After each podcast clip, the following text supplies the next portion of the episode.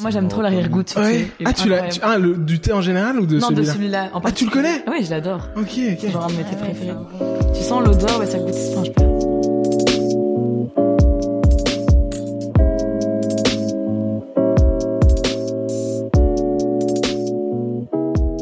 Bienvenue les amis. Merci. Bienvenue dans Bienvenue à toi. dans ma propre émission. Ah oui, t'es chez toi, frère. Bienvenue dans à peu près sérieux, le podcast mi-deep, mi-hilar et euh, finalement super authentique. Moi c'est Aubin, hein, l'hôte de cette émission, psy et podcaster à mes heures perdues. et cette semaine, je suis accompagné de trois invités, Kali, euh, de ouf. Euh, J'ai nommé euh, Edson, Elisa et Naila. Nos Insta, nos Insta s'affichent actuellement sur nos épaules, hein, pour changer un petit peu de la dernière fois sur le coude. Euh, Quelle épaule? euh, c'est sur euh, nos épaules euh, gauche et pour la tienne à droite. Ok. Ok, moi j'ai pas. Mais ouais, j'allais dire. Naila, j'ai fait mes recherches et j'ai pas trouvé son Insta, donc euh, vous allez avoir euh, son son Skyblog Hmm. de quand elle était petite. T'en as ou pas? Une adresse mail toute pourrie. Et ben on va en créer une euh, pour euh, pour elle. Euh, comment vous allez les amis? Mais ça va bien. Ça va Ouais. Très bien. Les Bah, petit thé? Je, je fais toujours une mention de ce, ce petit thé, mais euh, Bah voilà. écoute, il est très bon ton thé. Ouais. T'as bien fait de Ouais. l'acheter. Ouais, euh, Merci. Ouais, ouais, ouais. Euh, Mhm. J'ai Bon, l'habitude et donc du coup tout le monde. J'ai l'habitude de, de commencer l'émission en présentant un petit peu mes invités Parce que je trouve ça plus drôle que euh, vous demander de vous présenter. Mhm. C'est toujours un peu gênant, tu vois. Ouais, ouais. Un Merci, peu- merci Aubin de nous ouvrir. Enfin quoi que tu voulais te Ah non, non, présenter. non, justement. fais-le, fais-le. Euh, donc du coup je je vous présente Euh, et euh, je vais commencer par la personne à ma droite. Est-ce que t'es prête? Ouais, je suis prête. C'est sur les bancs académiques et au sortir d'un cours des plus pénibles de psychopathologie que je rencontrai cette jeune demoiselle du nom de Naila. Durant presque tout un quadrimestre, un rendez-vous s'installa après ces quatre heures de cours insoutenables au sortir de l'auditoire Montesquieu où nous nous dirigions vers la gare, de Louvain-la-Neuve. Naquit durant ces quatre mois de cours une conversation régulière où nous discutions des travers de la psycho d'abord, ensuite de la vie, et même de nos rêves et de nos ambitions les plus. La vie est ainsi faite que, à notre grande dame, nos habitudes furent interrompues sauvagement par deux Erasmus aux quatre coins du monde et un tout petit, tout petit fait divers euh, de 2020 et qui est euh, le coco. Voilà, le Covid, euh, machin. Et je ne parle pas de mon réalisateur derrière la cam, Coco. Pour résumer, euh, cette douce personne à ma droite, c'est une jeune femme à l'écoute, euh, un chouïa trop rêveuse, un chouïa trop indécise, mais avec qui vous ne verriez pas le temps euh, passer en discutant. Euh, mesdames et messieurs, voici Naila. On peut l'applaudir. Bonjour. Bonsoir. Bonsoir, bonsoir. C'est qui vous bat? La petite, euh, Ouais, vous êtes parfait. Petite nostalgie. Euh, la jeune demoiselle à la chevelure châtain et parfois avec des petits reflets roux en été, Nickel. T'as vu euh, n'est autre que Elisa et qui est Ellie, qui n'est pas le diminutif de Elisabeth. Attention, s'il vous plaît, respectez-la. C'est, faut faire attention à ça. Euh, Elisa parle bien. Sa douce voix, légèrement enrouée, ne manquera pas de séduire les plus audiophiles hein, d'entre vous. Elisa possède ce talent, pour le moins impressionnant, de pouvoir t'enchaîner euh, les plus grandes punchlines de vie, saupoudrées d'un sarcasme et de l'ironie la plus totale, et ce de manière absolument euh, naturelle. Mais euh, au-delà de ça, Elisa euh, aime rassembler, rassembler ses, ses plus proches amis, sa famille, et les voir s'enjailler, passer de très bons moments autour d'elle. Euh, ce sera donc, euh, ce sera donc la, la première au fourneau en fait, euh, lors de soirées à te sortir les t'inquiète t'inquiète, je m'occupe de tout. Et c'est sans doute sa façon de montrer aux siens qu'elle les affectionne euh, tout particulièrement. Hein, fragile. Néanmoins, euh, Elisa euh, peut être têtue, hein, euh, parfois caustique, voire piquante, euh, mais elle vous sera toujours hein, d'une honnêteté sans faille. Wow. Tenez-vous bien, hein, car euh, cette jeune comédienne choquera le monde du cinéma d'ici peu. Hmm. Mesdames et messieurs, voici Elisa. On peut Bravo. l'applaudir également. voilà. Du ou pas Magnifique, c'est beau ce que tu dis. Hein. euh... Fais gaffe à toi, frère. Je t'entends au tournant. Euh, ouais. Ce jeune euh, Losa, au charisme flamboyant, n'est autre qu'Edson. Comédien, acteur Je vais remonter. et poteau de longue date. Par où commencer pour, décri- pour décrire cet homme En quelques mots, euh, Edson est un jeune homme qui ose, jour après jour, casser des portes et en ouvrir de nouvelles. Edson est un fake extraverti. Mhm. Ouvert à tous, mais plutôt de nature réservée et observateur. Edson est ancré, aime suivre son instinct. D'ailleurs, cet instinct qui le guide le fait parfois trébucher, euh, mais globalement, il le fait toujours aller de l'avant. Edson, c'est le gars avec qui tu vas te taper des barres en soirée, t'ambiancer comme jamais, mais qui euh, va voir, au-delà du rire, les larmes et parfois euh, la peine. Pardon, c'est tellement vrai. Excusez-moi. Euh, c'est le genre de gars qui te prêtera main forte à toute heure euh, du jour comme de la nuit, hein, qu'il vente, qu'il pleuve ou qu'il neige. Et Mehed a ses vices. Comme tout homme, euh, me direz-vous, on dirait que les, les, les bons conseils qu'il offre à ses potos, il ne sait jamais les appliquer euh, sur lui-même. le classique coaches don't play, me direz-vous. Hein? Edson pense. Edson euh, pense beaucoup, il réfléchit et contre-réfléchit, parfois jusqu'à ses dépens. Mais, euh, mais moi, mon, au moins, il en est conscient. Edson, euh, Edson, il, il va, Edson, il va tout casser. Il va tout casser, je le pressens. Que dis-je? Je le sais. Et euh, bref, euh, mesdames et messieurs, voici Edson. On peut l'applaudir également. Euh, la thématique de cette semaine euh, se trouve être l'impact euh, de nos parents sur notre vie. Voilà, je vous ai un petit peu tous appelés pour pour ça. Et ça m'est venu à la suite d'une conversation que j'ai eue avec quelques potos il y a quelques mois, etc. Et euh, on s'était dit, mais c'est- enfin, je m'étais dit, mais c'est fou, faudrait que on s'asseye avec euh, d'autres amis pour en parler. Euh, et donc, du coup, j'ai envie de vous poser la question euh, à vous. Vous avez eu euh, quel genre d'éducation à la maison Naila, est-ce que tu veux commencer? Allez. Euh, quel genre d'éducation Ouais. euh, Quel genre de parents Quel genre de... ouais, ben moi je suis née euh, une maman institutrice Ok. euh, et un papa artiste avec euh, de multiples facettes, donc euh, à la fois euh, musicien, euh, scénographe, euh, enfin voilà, constructeur, euh, enfin Wow. dessinateur, enfin il savait faire plein de trucs. Il sait toujours.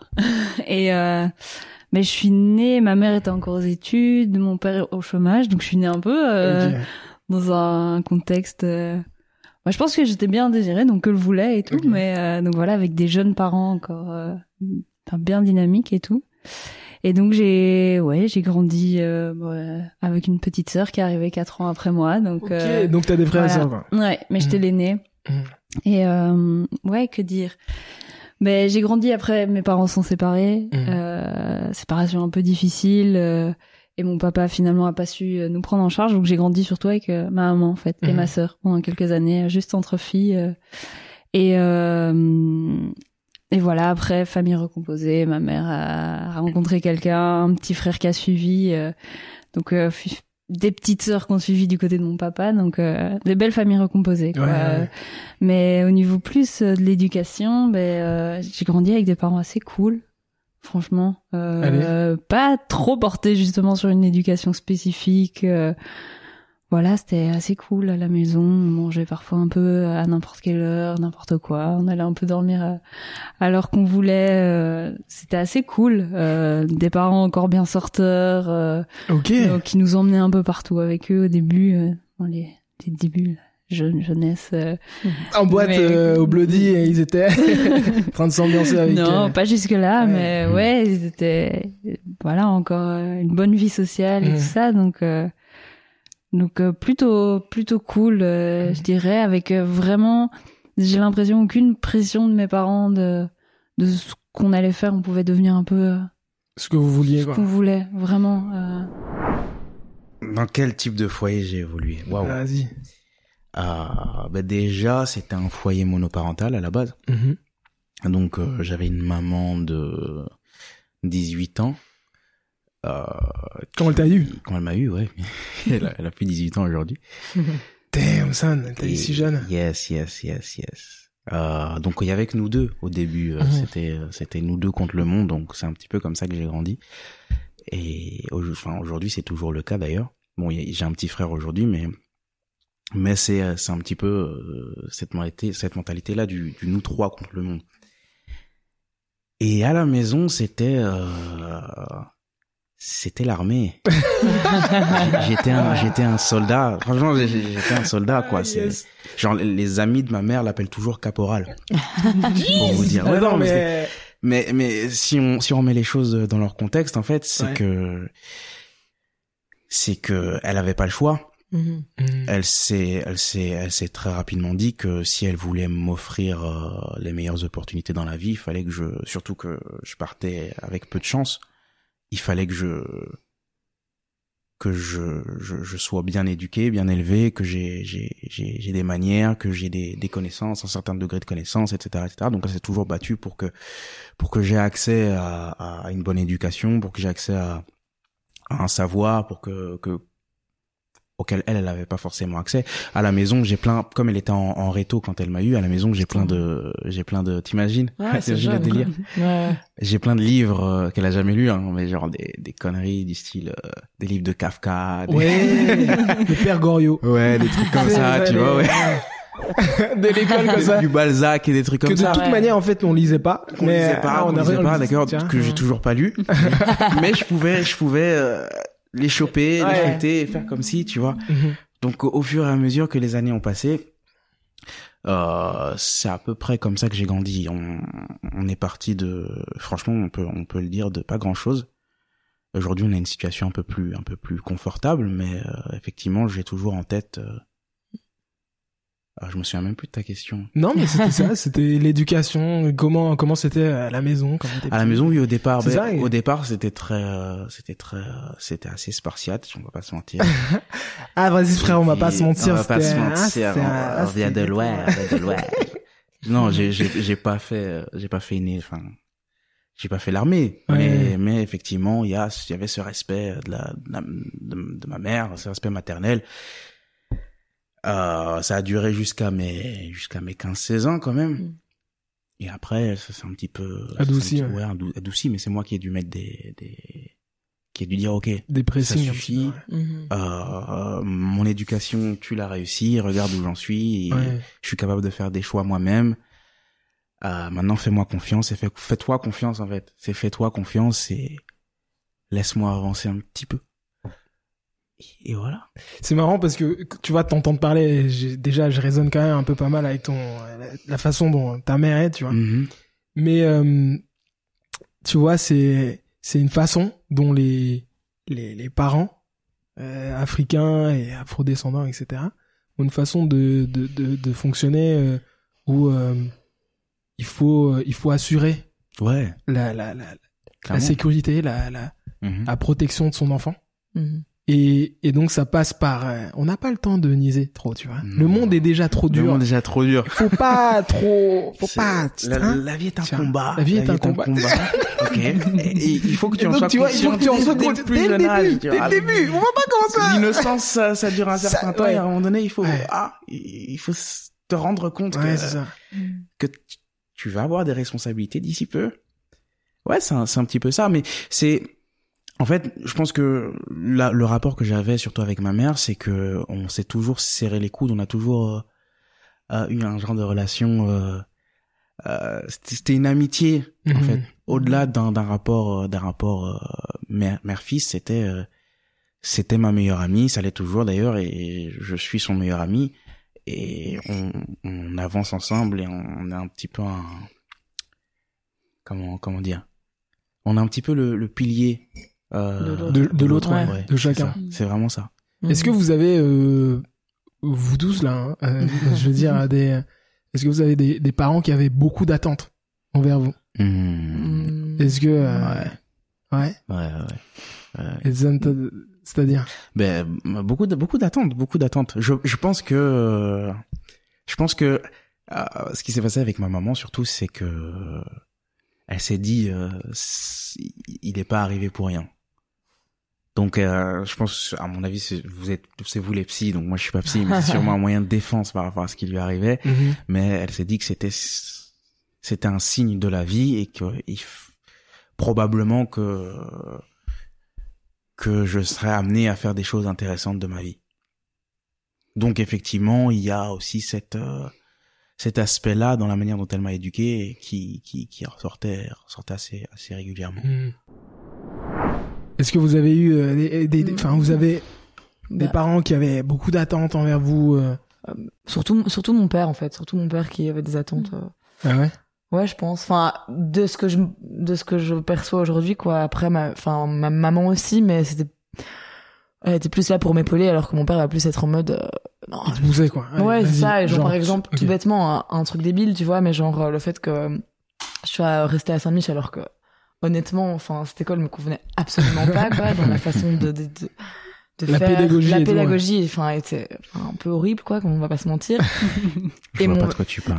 voilà, on, on, on sait de quoi on parle. Ouais. Et du coup, euh, ben ça, je sais que mon père, lui, il, il voulait que je reste là, euh, enfin limite juste parce que c'était euh, Saint-Mich, tu vois. Alors Ouais. que ma maman, non, elle- quand elle a bien remarqué déjà, même en deuxième, ça n'allait, ça n'allait, ça allait bof quoi. Elle, elle voulait déjà me changer d'école, mais mon père euh, voulait pas. Et moi, je voulais pas parce que je voulais rester avec mes copines, nanana. Mhm. Mais euh, mais mon père, c'était plus parce qu'il voulait que je reste là et qu'il avait une attente particulière pour Ouais. que je termine là. Et puis bah, il, s'était imaginé euh, un peu mon parcours qui a pas du tout été celui que j'ai fait finalement, mais du coup. euh, Tu penses Ouais. que c'était une façon pour lui de, je sais pas, de, de, de, de- ouais, de nourrir son besoin d'assurance et de, par rapport à sa fille, c'est, bah, sa sécurité aussi, tu vois, de Ouais. dire, ok, bah, si elle fait ça comme étude, euh, elle a un avenir euh, plus tracé, ouais. plus, tu vois. Ouais, ouais, clairement. Et puis même, enfin, par rapport à ce que je pense que lui a vécu aussi, tu vois, il a, il vient d'une famille où ils ont à peu près tous fait médecine. Euh. Enfin, tu vois, c'est un truc où c'est limite euh, genre une tradition, alors que, bah, enfin, Aujourd'hui, mais- t'es artiste. ouais, c'est la médecine de l'âme. Ouais, mais ouais, non, mais clairement, mon père, il, Punchline. Enfin non mais vraiment il a toujours dit euh, enfin moi si j'avais pas fait médecine j'aurais fait euh, un truc beaucoup plus artistique et voilà je le enfin moi je le enfin je me j'ai décidé de de m'émanciper de ça et de le faire de le faire Ouais. mais du coup euh, tu vois il était dans un schéma très euh, voilà bah, enfin limite c'est logique de faire médecine alors Mhm. qu'aujourd'hui bah, enfin pas pas forcément quoi et du coup bah ouais c'est un truc qu'il a inculqué à mon frère et moi inconsciemment euh, de par euh, ce qu'il avait aussi reçu comme éducation ça c'est sûr je pense Beaucoup plus rigide et, Ouais. ok, vas-y, tu vois. Ouais. Et tu penses que ça t'a, hum, c'était, donc du coup, du coup, euh, t'as- t'as terminé tes secondaires et t'as fait, t'as fait droit. Ouais j'ai fait Enfin, droit avant mais- de commencer euh, du- tu vois la, la comédie et tout et de faire ça tu penses que t'as commencé en- un peu avec cette idée un peu préconçue peut-être inconsciente un petit peu de Mhm. non mais je dois je dois suivre un carcan Mhm. un carcan euh, tu vois Ouais, non, mais en vrai, c'est, enfin, clairement, en fait, moi, je, je, je voulais soit faire euh, de, de la comédie ou quoi, ou bien être avocate. Voilà, enfin, c'était bon. Au fond de moi, c'était plus cette comédienne, euh, actrice et tout. Mais euh, je me disais, ok, bah, c'est quand même plus une sécurité de faire droit, quoi, tu Ouais. vois. Clairement, bah, en vrai, en soi, dans l'absolu, ça allait quand même, tu vois, ça c'est sûr, on va pas se mentir. Mais euh, et ça n'est pas d'accord Ah, si, Non, si, mais- Bah non, oui, Ouais. clairement, si tu cherches la sécurité, Oui, oui. si tu cherches la sécurité euh, le droit, enfin, le droit. Ouais, droit. droit ou Ouais. enfin tout ce que tu veux, tu vois. Ouais. Particulièrement sécure. droit aussi. Faut, Ouais, c'est ça. Faut se dire que ça, ça te, voilà. Mais du coup, et bon, j'ai, j'ai j'ai choisi de faire ça, mais aussi, je pense que, enfin, voilà, c'est des études qui sont euh, bien réputées, enfin, tout ce que tu veux, qui sont Mhm. bien vues, bien réputées, tout ça. Et vu que mon père avait fait médecine, que nanana, etc., je me disais bon, bah ok, ça va pas le décevoir aussi si je fais ça, tu vois. Mhm. Alors que Ah, déjà déjà on est sur un statut où Yes. même déjà euh, d'entreprendre pas médecine donc euh, Ouais. droit, c'était déjà. Ah, c'est déjà mon, ouais, C'est- ça. Alors, quand il- même un grade en dessous Ouais, et donc lui, il était hyper fier de dire Ouais. que j'allais faire que j'allais faire droit, tu vois. Ah ouais. Genre euh, Ah, trop cool, trop bien, trop bien, ma fille va faire droit, tu vois. Ah. Après, euh, ça a pas pris la même la tournure qu'il imaginait. Ouais. Champagne. du, du coup, il était, ça, ça l'a choqué un peu quand tu lui as dit, euh, écoute, Ah oui. droit. J'arrête Ah, droit, je, Ça a fait un cataclysme chez moi Ouais. quand j'ai dit que je voulais faire un gros conflit. Oh, pas un conflit, Mhm. Mais c'était un big deal quoi c'était pas un petit truc de dire euh, voilà euh, j'arrête euh, des études universitaires et je vais faire la comédie c'était là enfin pardon Mm. d'où tu sors ma vieille enfin tu vois Mhm. T'as l'impression que t'as dû cacher un petit peu euh, le fait que t'aimais, euh, enfin ta passion en fait, tu vois, de de jouer, d'acter, de Hmm, parce que c'était un peu. j'ai pas dû la cacher Mhm. parce qu'en fait quand j'étais plus jeune enfin j'ai fait du théâtre jusqu'à mes 13 ans un truc comme ça et puis à 13 14 ans je sais plus trop mais après j'ai un peu fait ma crise d'ado en mode ah je veux plus faire ça c'est pas assez cool enfin bref la, la pire gosse et du coup euh, quelle erreur. Ouais, trop con parce que, enfin, en Oui. plus j'étais pas, j'étais pas, pas, pas mauvaise. Enfin, tu vois, je faisais quand même des trucs bien et tout. Et du coup, euh, mes parents m'ont pas poussé forcément à le faire aussi. Je, je sais pas pourquoi ni voilà, mais euh, enfin à continuer plutôt. Et du coup, euh... merde, je sais plus de quoi, je sais plus ce que je disais. bon. Euh, tu faisais du théâtre jusqu'à tes 13-14 ans, t'as fait une crise d'ado et Ouais. puis t'as arrêté. Tes parents qui ont pas, t'ont pas forcé à Ouais, continuer, tu sais pas Est-ce pourquoi. que tu cachais ou pas le fait Ah oui, voilà. Ouais. Et donc non, mais en fait, vu que je Merci, Naël. non mais vu que c'est un peu moi-même qui voulais arrêter pendant un temps, euh, bah j'étais là, je m'étais mis en tête que j'allais faire des études de droit quoi. En fait, depuis, bah, je sais pas ma troisième humanité quoi. J'étais là non, je fais, je fais un droit, droit, droit, droit, c'est Mhm. sûr. Et, euh, et donc du coup j'ai un peu tu sais mis ça de côté dans ma tête. Et, euh, et après c'est justement en commençant ces études de droit où je me suis dit putain non en fait non quoi. Mhm. C'est absolument pas ça que j'ai envie de faire. Et puis après je me rendais compte pendant mes blocus, pendant mes trucs que je faisais tout sauf ça. Et bon ça c'est aussi plein de gens qui, qui ont ce, ce truc là, mais où voilà où je m'inventais des trucs. Enfin j'avais envie de recommencer du théâtre, Ouais. machin, tu vois, et ça revenait un peu à la surface. Et donc du coup euh, je me le suis pas caché. Mhm. Donc voilà. Mais t'as eu du mal un petit peu à devoir euh, à te, te mettre la, la, la chose en tête en mode de ok en fait c'est Ouais. ça que j'ai envie de faire et je vais devoir leur annoncer à, à Ouais, mes ouais. parents ça va être quand même un, un petit truc quoi Ouais, mais clairement, bah, j'ai mis un peu de temps à. Enfin, c'est débile. Pourtant, ça paraît pas si un, insurmontable, pas du tout, tu vois. Mais c'est vrai que bah, pendant toute la la- la- l'année où j'ai décidé de faire ça, au début, je, je mitonnais, je faisais genre que j'étais encore inscrite à, à mes cours et tout, alors qu'en fait, pas du tout. Et ma mère m'oppressait pour que je pour que je lui envoie les papiers, tu sais, euh, en mode euh, pour les allocs les allocs familiales Ouais. et tout. Et j'étais putain, j'étais dans la merde parce que là, je suis juste plus inscrite, j'ai plus Ouais, envie ouais. et tout, j'avais rien fait. Enfin, je m'étais même pas inscrite à mes cours, rien. Vraiment, j'étais en déni total. Et euh, et du coup, à un moment, ma mère m'a fait, mais putain, mais Elisa, je comprends pas pourquoi tu m'envoies pas ces putains de papiers pour, pour les allocs, quoi. Et puis là, je me suis dit, bon. Ok, il faut C'est le moment. ok c'est le moment Ah, Et il du faut coup, que je leur voilà. dise Ouais. euh, toi Naïla tu, du coup tu disais que t'avais connu des parents très très relax très chill Ouais, un ouais. petit peu sur leur euh, parcours de vie, enfin même leur ce qu'ils faisaient euh, professionnellement. Et euh, donc du coup, t'avais t'avais des attentes un peu euh, dures des parents ou pas du tout justement C'était Ben, euh, bah, après, je pense qu'il y a toujours des attentes des Ouais. parents, après plus ou moins grandes par rapport à différentes choses. Moi, mes parents, ben, mon papa, pas du tout. Pas du Mhm. tout des- des- d'attentes. euh, Enfin, bon, on les a pas trop ressentis. Après, assez vite, euh, on allait plus trop chez lui. Enfin, il était présent, mais pas trop trop dans nos vies. Donc, je pense que, voilà, je pense qu'il se sentait pas trop aussi de prendre sa place de père à ce niveau-là, au niveau des attentes, mais vraiment au niveau des études. Lui, il a pas fini ses secondaires, mon père. Donc il nous a jamais poussé au niveau scolaire, c'était c'était pas grave si on, Mhm. échouait. Euh, ma maman, c'était important quand même qu'on qu'on réussisse à l'école, mais c'était pas non plus une pression. Euh, les attentes au niveau de ma maman, c'était plus qu'on soit responsable, Mhm.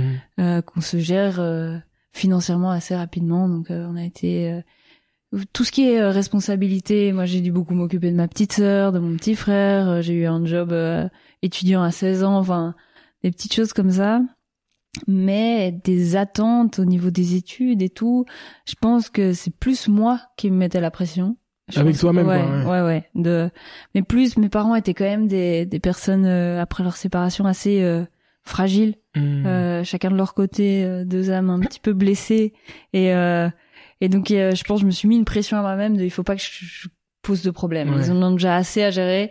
Et du coup, j'ai un peu tracé ma route. euh, donc, scolairement, ma sœur et Comme moi, une grande, t'étais indépendante, Ouais. responsable et tu tu fonces quoi. Ouais, donc bah, au niveau scolaire, en fait, ça, ça allait, enfin, ça allait nickel. Ouais. J'ai jamais eu trop de, de soucis et tout ça, mais je me suis bien mis la pression à ce niveau-là.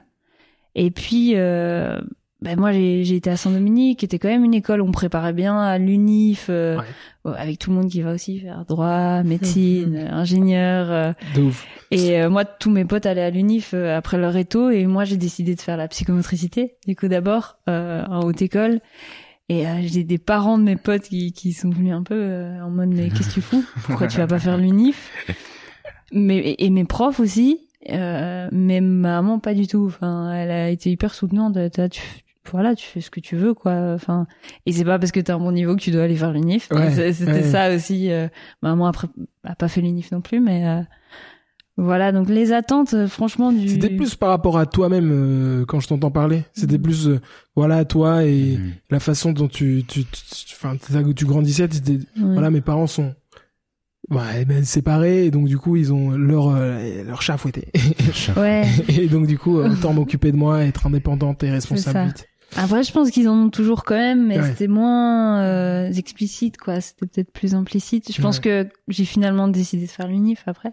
Là on s'est rencontrés euh, ouais. en psycho. Je pense que ma mère, il y avait quand même un petit côté de fierté, même si elle était pourtant euh, assez détaché de tout ça. Genre, euh, le NIF, c'est pas spécialement prestigieux et tout, mais j'ai senti quand même le fait que j'allais faire le La petite fierté. Quand même, genre, ok, c'est cool. Ouais. Ah, voilà, après, c'est con, c'est hyper bête parce que, au final, moi, du coup, j'ai fait les deux et j'étais là, mais en fait, euh, c'est n'importe quoi, ce fait, le fait de mettre l'unif sur un pied euh, comme ça. Mais c'est ça que, c'est ça que, d'ailleurs, t'en parlais un petit peu, euh, Elisa, mais j'ai l'impression, tu vois, euh, voilà, tu, quand tu entreprendre des études universitaires, ça, ça commence à, à, à, réduire en termes de, de valeur et tout maintenant. Mmh. Mais ça, ça l'est encore, euh, ça l'est extrêmement ancré, tu vois. Mmh. On en parlait euh, dans le podcast avec Edson, mais je m'en souviens plus, frérot. je, je, vais te rafraîchir la mémoire, mais le côté un petit peu, euh, euh le fait, la nécessité de pour pour nos parents, mmh. on ait un diplôme, tu vois. C'est important, tu vois. C'est c'est c'est nourrir le le besoin d'estime, mhm. de valeur, de propre considération, pas uniquement de toi en tant qu'enfant, mais de son parent et de des alentours, tu vois. Toute la famille. C'est toute la famille. Tu disais euh, des ancêtres, des ancêtres de fou, tu vois. Ah ça c'est sûr. Et une fois que tu l'as pas, donc enfin tu vois, on te regarde. Ouais, mais... Sinon, tu peux réussir, hein, tu peux réussir. Ouais, c'est ça. Un acteur de renom et gagner des thunes à n'en plus finir. Mm. Euh, si t'as pas de diplôme, il euh, y a pas mal de parents qui vont dire mais sinon euh, tu veux, ouais. Ce serait peut-être temps que tu ouais, c'est pour quand finalement, c'est Ouais, c'est ça. J'ai envie de vous poser une petite question euh, un peu euh, c'est pas c'est pas ouais, c'est une, autre question sur ça. Mais euh, sur le côté moi moi j'ai j'ai du coup mes, mes parents sont aussi divorcés. et j'ai connu et j'ai connu une enfance pour j'ai un père qui est psy, qui est extrêmement à l'écoute, extrêmement euh, euh, comment dire, comment expliquer euh, mon père, qui est très très à l'écoute, très empathique, qui est formateur en communication non violente, donc il a les mots pour tout et donc c'était c'était très cool d'avoir euh, cet enfant. Puis une maman qui était plus plus dure, plus hein, carré et machin. Et avec ses euh, avec les défauts de l'un, les, les les les qualités de l'autre. Enfin franchement, euh, chacun personne n'est complet et bien sûr. Et, euh, et c'est que très récemment que voilà, euh, mon père est, tombé un petit peu malade. Et euh, ça, ça avait toujours été ce, ce, cette personne, ce surhomme, cette personne euh, surhumaine, etc. Et ça m'a frappé, tu vois. Ça m'a frappé, ça m'a touché de voir que que cette personne qui, qui était pour moi, hein, tu vois, c'était c'était Superman, tu vois. Ouais. Et, et, et voilà, tout, tout à coup, il a ses fragilités, ses, ses failles. Et, et je voulais vous demander aussi, du coup, euh, par la même occasion, est-ce que vous avez connu un moment où vos parents, il y a eu un, ce côté désillusion, où ils étaient moins... Euh, tout à coup, ils deviennent plus humains, plus... Euh, ils ont leurs failles, leur... Euh, leur moment où tu réalises, tu dis, ah, mais en fait, tu mhm. dois prendre soin aussi. Tu vois, tu dois le porter. Tu fais, attends, attends, attends, je vais tomber. T'inquiète, papa. Mhm. Ou t'inquiète, mhm. maman. Hmm. T'inquiète, tu vois. I got you. Je sais pas, est-ce que, est-ce que vous l'avez eu pas Ouais. Euh, on va commencer par qui? Vas-y, Naïla. Mais euh... Quelqu'un veut un peu d'eau? Moi, pour l'instant, j'ai encore du thé. Merci. Ben, moi, c'était assez jeune, du coup, euh, ouais. euh, que j'ai perçu euh, les failles de mes parents. Enfin, en fait, euh, ils ont commencé à se disputer quand j'avais 4 ans. Et donc ça a été des grosses disputes, euh, vraiment des, des gros conflits, euh, parfois un peu violents et tout ça. Et donc j'ai perçu un peu leur leur faille. Mon père qui était méga vénère, qui qui se fâchait de dingue et puis qui s'effondrait en mhm. pleurs. voir mon père pleurer, ça a été assez. Euh, c'est quand même waouh. Mais du coup, c'était assez jeune quoi que que je l'ai vu comme ça s'effondrer. Et, et du coup là, tu te rends compte quand même que ouais, tes parents c'est voilà, ils, sont, ouais, ils, sont, humains en fait. Ouais. Et ma mère, pareil, parce que c'était hyper dur du coup la situation avec mon père. Donc moi, mes parents assez vite, il y a eu un peu ce waouh. Euh, Est-ce que tu as connu le, le moment, euh, tu vois, où tu vois avec les, euh, on, on l'étudie un petit peu en psycho? Ah, on va sortir. Les... allez-y, allez-y, impressionnez-nous. Tout à l'heure, on leur fait une scène. On vous fait une petite impro. Ouais, ouais. Euh, non, non, euh, on, j'avoue qu'on flex de ouf, tu vois. Genre. Et ouais, on a un diplôme, nous. Euh, euh, Excusez-nous. Euh, le côté un petit on peu. Euh... sur Netflix. Et sur Canal+. Plus. Euh, le côté un petit peu où t'es, euh, la parentification. Tu mmh, vois. Mmh, Donc c'est ce concept mmh, où, où par moment, eh bien, ton, en tant qu'enfant, tu deviens tu deviens un peu ton ton parent. Tu dois prendre soin de lui. Tu dois euh, tu dois l'aider euh, et, en fait les rôles s'inversent. C'est pas tout le temps. Hein, et d'office tout le monde a des moments où voilà euh, c'est un peu down etc. Et et tu prends les choses en main à la place de ton parent. Et j'ai l'impression que toi t'as dû le T'as dû l'avoir un peu plus tôt, là, tu vois. Ouais, un petit peu, surtout pour protéger ma petite sœur, je pense. Il y a eu ce truc un peu de, de protection par rapport à elle. Et quand même, ouais, en fait, par rapport à mes deux parents, de gérer tout, l'administratif, euh, ça, ça a été. Tu t'occupais déjà de l'administratif et pas, pas petite euh, à cet âge-là, mais ça, c'est un truc que j'ai pris. Euh... Payer des Ton avertissement extra drôle, euh, il est où non. Maman, je, je cherche les papiers des allocs. Pas si jeune, mais je pense que c'est après que ça s'est un peu vu à travers ça, mais plus jeune, c'était plus ne pas créer de problème. Mmh. Vraiment, ne surtout pas créer de problème. Et il y a eu quand même ce truc, je me suis beaucoup occupée de ma petite sœur très jeune. Elle venait avec moi à l'école, enfin parce que ma mère s'est retrouvée toute seule avec ses deux enfants, c'est pas évident. Donc euh, ouais, pas mal, beaucoup beaucoup occupée de ma petite sœur et c'est un rôle, je pense que tu prends en tant qu'enfant, qui arrange parfois ton parent, mais qui t'arrange aussi, qui te donne aussi une certaine, ouais, une certaine renforcement valeur. au niveau narcissique C'est ça, qui est, c'est ça qui est terrible avec la parentification, c'est mm. que tu, tu, tu reprends ce rôle un peu de, de, Je t'apprends un terme, mais tu reprends un peu le rôle du parent et que du coup, euh, eh bien, ça a son, ça a son lot de, de, de bons côtés. Tu vois, mhm. tout à coup, bah, tu gagnes en valeur et puis tu gagnes en, hein, bah, en force de choses à faire à la maison, etc. Ouais. Et, et ouais. Après, j'ai pas eu trop l'impression de devoir euh, m'occuper de mes parents, mais plus les protéger, quoi. Voilà. Dire, ok, ils sont, ils sont fragiles là tous les deux. Euh, mm. faut, faut pas trop faire de vagues. Il faut plus comme ça quoi. Je, je pense ouais. Mais euh, ouais et après en fait à cet âge-là tu te rends compte tes parents ouais ils sont fragiles donc tu les protèges et puis à un moment vient euh, le second temps de colère en fait mm. envers tes parents. De dire justement en fait la colère qui de leur faille quoi parce que quand t'es petit tes parents c'est censé être parfait c'est les, les êtres les meilleurs êtres du monde. Tu, leur en veux parce que ils sont pas à la hauteur de, des parents que qui devraient être. Par moment. Ouais, de de pas l'avoir été quoi. Moi ça a plus c'était la colère, elle est venue beaucoup plus tard. Enfin envers mon père, elle est venue assez vite mhm. et puis euh, par rapport à ma mère, elle est venue beaucoup plus tard et c'est après je pense que ça fait partie euh, aussi du du devenir adulte, c'est accepter que tes parents ont des failles mais parce que même si je les avais vus après tu vois tu t'idéalises quand même tes parents puis à un moment tu te rends compte que vraiment bah, ils ont des failles comme tout être humain mais voilà, je pense que dans le devenir euh, un peu adulte, c'est aussi accepter en fait. Euh, mais avant ça, tu passes par un peu de la colère. Moi, c'est venu. J'ai l'impression que c'est un truc qui vient dans ta crise d'adolescence, mais moi, j'ai pas vraiment fait de crise d'adolescence. T'as pas eu droit parce que t'étais parent du. Mmh. Enfin, je, je, tire la chose, mais euh, tu vois. non. Je... Oui, oui ben, je pense que ouais, je me suis pas trop permis. Je me suis dit, ok, il faut continuer dans ce truc un peu d'être parfaite et tout, de pas pas créer de problèmes, tout mmh. ça.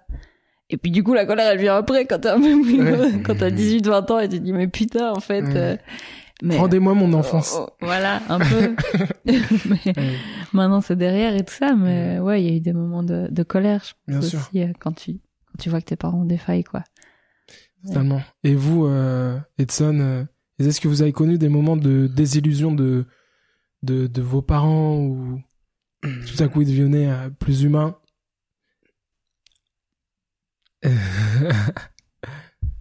On dirait que moi, moi, je suis un peu, je suis un peu, je suis un peu, un peu né avec. hein. Mhm. Donc, euh, mais c'est- il y a des points communs avec ce que tu, ce que tu disais par rapport à la responsabilisation et et à la crise de, la crise d'adolescence euh, et tout ça. Mais oui, en tout cas côté côté euh, côté paternel, j'ai toujours su que euh, comment dire qu'il y avait des failles. En fait, il y avait que ça. Donc j'avais pas le choix que de même si j'essayais de parce que en fait en tant qu'enfant t'essayes naturellement d'idéaliser euh, tes parents.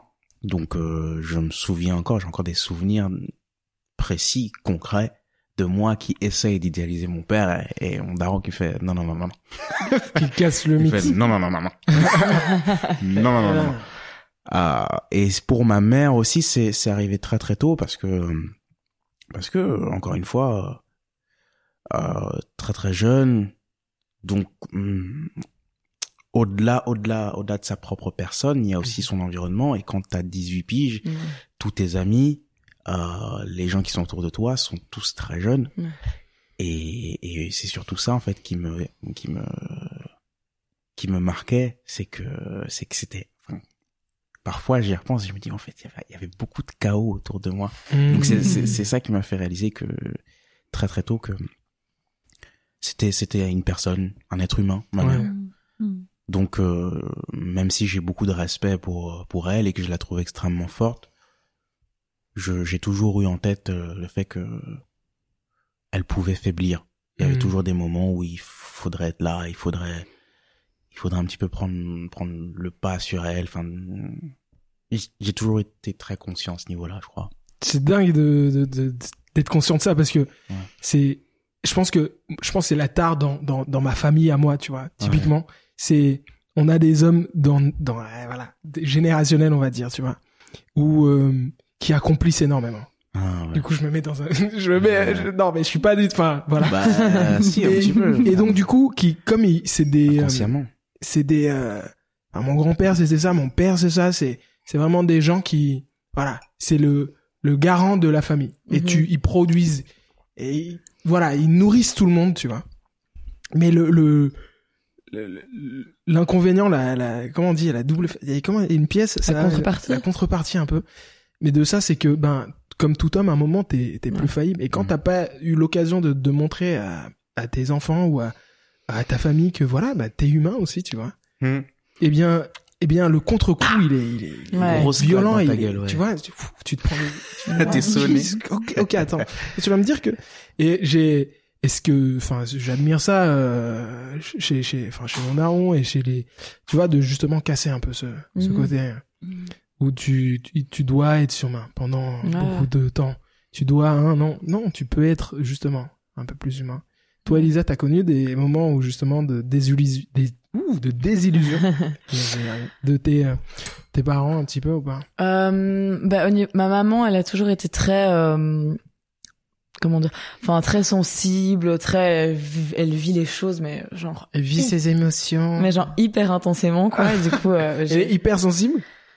Bah honnêtement, ouais, je pense que, enfin, je sais même pas si elle le sait elle-même, mais euh, ouais, quand même, elle est, enfin, vraiment, genre c'est tout, enfin noir ou blanc quoi. Il y a pas vraiment de zone grise, tu vois. Enfin bon, voilà. Et du coup, bah euh, évidemment, bah depuis que je suis toute petite, j'ai j'ai vu j'ai vu ça, tu vois, j'ai vécu ça et genre c'était parfois des crises. Aussi avec mes parents, ils se disputent. Enfin maintenant ça va beaucoup mieux, mais quand je, quand on était plus jeune avec mon frère, on assistait parfois à des trucs, mais genre euh, tu te dis mais enfin on n'est pas dans un film quoi. Des trucs euh, vraiment, euh, ils se disputaient et alors euh, enfin limite j'étais gênée par rapport à nos voisins quoi. Enfin vraiment. du coup euh, non mais voilà. je vois, je connais. Mais vraiment quoi et je me disais putain mais c'est pas possible enfin est-ce qu'ils vont enfin est-ce qu'ils vont arrêter un moment quoi parce que enfin pourquoi? Et alors ça partait en crise de larmes nanana. Donc oui j'ai direct remarqué que ma mère était quand même très euh, fragile tu vois euh, malgré le fait qu'elle avait beaucoup de responsabilités dans son taf etc dès qu'elle était à la maison c'était euh, elle est remplie de doutes remplie de, de fragilité etc et donc ouais ça j'ai toujours j'en ai toujours eu conscience. Euh, et encore même maintenant, tu vois, genre, euh, bah maintenant je suis plus, je suis plus à ma maison, euh, je- enfin, je, vis euh, en colocation et tout, mais quand je reviens, j'ai toujours, euh, tu vois, je, je sais que ma mère c'est un peu sur un fil comme ça, et donc à tout moment, enfin voilà, maintenant je sais, je sais que tu veux, tu veux la protéger. Ouais, clairement. Et puis genre même maintenant, tu vois, genre, enfin en soi, moi ça me dérange pas et je trouve ça chouette à l'heure actuelle parce que je suis plus âgée, que j'ai j'ai mûri, etc. Euh, ben, enfin par exemple, moi je lui donne plein de conseils où tu vois j'arrive à la calmer sur certains trucs parce que je, je la connais j'arrive un peu à la à la à la faire redescendre mais quand j'étais plus jeune bah du, coup ouais je me suis direct rendu compte de cette fragilité là et de ces failles qu'elle avait parce qu'elle les cachait absolument pas genre loin de là. Et du coup euh, du coup ouais au niveau de ma maman ça très jeune. Et puis mon papa bah lui un peu moins enfin genre il était, vu qu'il était déjà moins présent j'avais moins enfin quand je le voyais c'était soit par rapport à genre euh, est-ce que tu sais un peu l'inspecteur des travaux finis comme ça qui vérifie que tout est bien hein. l'inspecteur des travaux finis. Putain ouais je vois tu vois genre qui vérifie euh, ok c'est bon tout est bien dans sa caisse ça y est c'est chill. Et aussi pour les, les vacances les trucs cool quoi. Donc ça c'était il y avait moins de pression. Enfin c'était plus ma maman qui qui gérait un peu mhm. qui faisait un peu t'as eu moins l'occasion de voir ton père en fait ouais. mais il y a juste ou genre perdre, contenance et ouais si dans leur dispute oui mais c'était euh, c'était plus ma enfin lui il était énervé puis il prenait il allait de son côté enfin tu vois il il prenait enfin son espace etc alors que ma maman elle était plus euh, à venir nous voir tu vois. Mhm. ce qui était pas forcément idéal vu qu'on était petits et tout mais bon évidemment euh, c'est comme ça chacun est comme il est. Donc à ce moment dans ces moments-là je le voyais moins lui fragile ou faible ou quoi. Mais euh, sinon bah, le, moment où je me suis rendu compte vraiment qu'il pouvait enfin qu'il que c'était un humain et que voilà vu qu'il travaillait vraiment énormément mais il y a un moment où il a eu un accident euh, enfin tu vois je, je vous avais je t'avais même mhm. parlé de ça. Ouais. et c'est à ce moment-là où je me suis dit bah oui en fait enfin euh, il est complètement enfin tu vois un être humain euh, comme nous tous. Et donc il a dû arrêter de travailler pendant tout un temps. Il, il avait perdu un peu de, de, de, de capacités facultés etc et donc ben oui à ce moment-là je pense que même lui s'est rendu compte parce que qui, qui devait prendre du temps pour lui et du temps pour se reposer, etc. Je suis, je suis en train de, excuse-moi, mais ça risque de nous arriver à tous cette merde-là, enfin ce genre de choses. Là. De perdre un peu euh, ses capacités. Ouais, ah ouais, ouais, mais c'était violent. Oui. Ouais, parce qu'en fait, en fait, il a fait un AVC quand il a, bah, c'était il y a maintenant. Jésus. Il y avait, il y a cinq ans, un truc comme ça. Bon, maintenant, euh, on a vraiment eu de la chance parce que ici on est sorti et, et, il a retrouvé toute sa capacité, donc ça c'est vraiment euh, trop bien mais euh, ça, même lui il s'y attendait pas ouais, tu t'attends jamais à ce genre de truc. C'est c'est un truc frappant et, et, et, du coup oui c'est à ce moment-là où même lui s'est rendu compte je pense d'un truc dont il avait même pas conscience que euh, t'as beau être euh, la tête dans le guidon tu vois foncer, foncer ben, à un moment il faut savoir s'arrêter parce que ben, la vie enfin c'est un peu cliché de dire ça mais c'est vrai tu vois elle, elle t'amène des choses pour te mettre ouais et puis ça, peut surtout basculer d'un moment à l'autre. Lui il a eu de la chance parce que ben ouais suite à son AVC il avait juste tout le côté droit qui était euh, paralysé, bon, ce qui est quand même déjà pas ouf, mais ça va, ça peut, ça peut être beaucoup mm. plus grave. Et donc, du coup, ben, ouais, c'est à ce moment-là, je me suis dit, ok, ben, ouais, c'est aussi un humain et, et il a besoin aussi de, de, de se recentrer, quoi, sur l'essentiel, parce que s'il continue comme ça, ben, il va juste clams, quoi. Donc, euh, mm. du coup, ouais, c'est un moment où je me suis rendu compte que oui, il avait des failles et que, ben, en fait, au, final, heureusement que, enfin, pas heureusement que ça lui est arrivé, évidemment, non, je, mm. pas ouf, parce que maintenant, ben voilà, il doit prendre des médocs tout le temps et tout, mais. Mais un peu comme euh, comme dans tout, tu vois, ça, ça a eu ses, côtés positifs, tu ben, vois, ça lui a pris. Euh, maintenant, il, il fait attention à travailler moins. Enfin bon, maintenant il, il retravaille beaucoup, mais pendant un temps, il a moins travaillé. Il était plus tolérant, plus avec lui-même, clairement, et il se reposait parce que ben, dormir, enfin, je veux dire, il travaille de 8h à 22h avec une demi-heure de pause.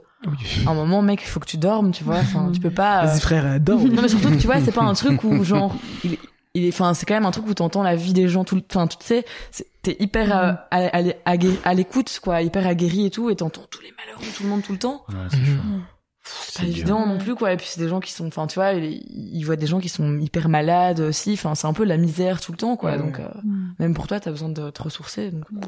du coup ça a été aussi un déclic dans ce sens-là pour lui de se rendre compte que il avait plutôt intérêt à se bouger euh, pour prendre du temps pour lui et pour sa mm. famille et tout parce que c'est vrai que c'était aussi au détriment de, de notre vie de famille. Au final la semaine honnêtement on le voyait pas et il travaillait il travaillait aussi le samedi. Donc le seul jour où on le voyait c'était le dimanche.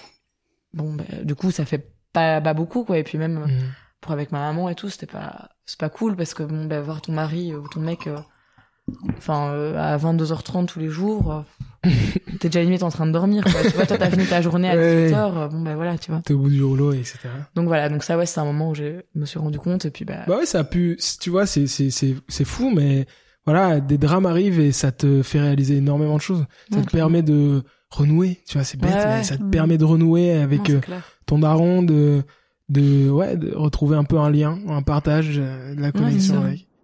Les gars, vous avez tous, euh, enfin là, autour de la table, on a tous quitté le, le domicile familial. Ah, ça fait un, petit temps pour presque tous, plus de quelques années, je pense. Mhm. Et est-ce que ça, comment ça s'est passé de votre côté? Est-ce que c'était dur? Est-ce que c'était simple? Est-ce que c'était une libération au début et à la fin? Enfin, tu vois euh, Edson, vas-y, hein, raconte-nous un petit peu. Non, mais je cible parce que apparemment après on est tous. Ah, ah oui, attends, on est ce qui passait. Donc toi, tu veux bien, toi. Euh, moi, moi, moi, moi, moi, moi, moi, moi, moi, moi. mais je, je l'ai déjà un peu raconté dans, dans le podcast. Ouais, c'est ça. Bah, sois bref. non, non, je... non, non, t'inquiète. je vais, je vais, je vais être bref de toute manière. Je crois que c'était il y a deux ans. Ouais, c'était il y a deux ans. Hum, contexte euh, familial un petit peu euh, électrique. Euh, et j'avais besoin d'un d'un Sorry, t'as rigolé, tu t'es foutu de ma gueule. Non, non, j'adore que tu fais. Euh... je me rends même pas ouais, compte. Je sais, je sais, je sais.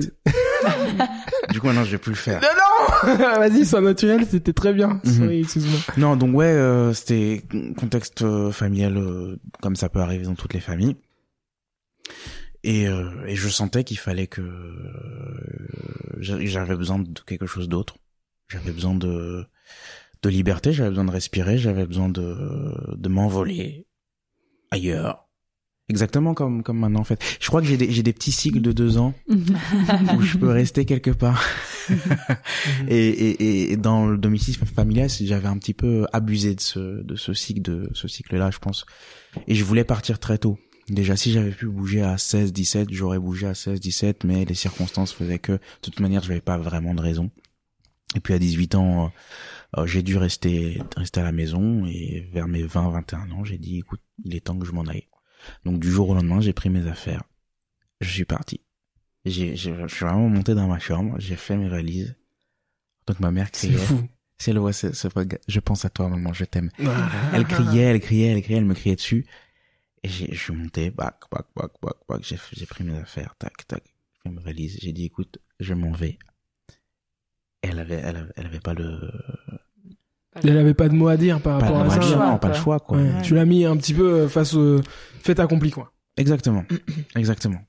C'était un défaut. Mais c'était, c'était, c'est un défaut, mais tu vois, c'est une façon de, pour moi, tu, ça rebondait un peu ce que je disais au début avec euh, la présentation de toi, mais mhm. tu suis énormément euh, ce que tu ressens et ton Et là, j'ai l'impression que ça taraudait déjà.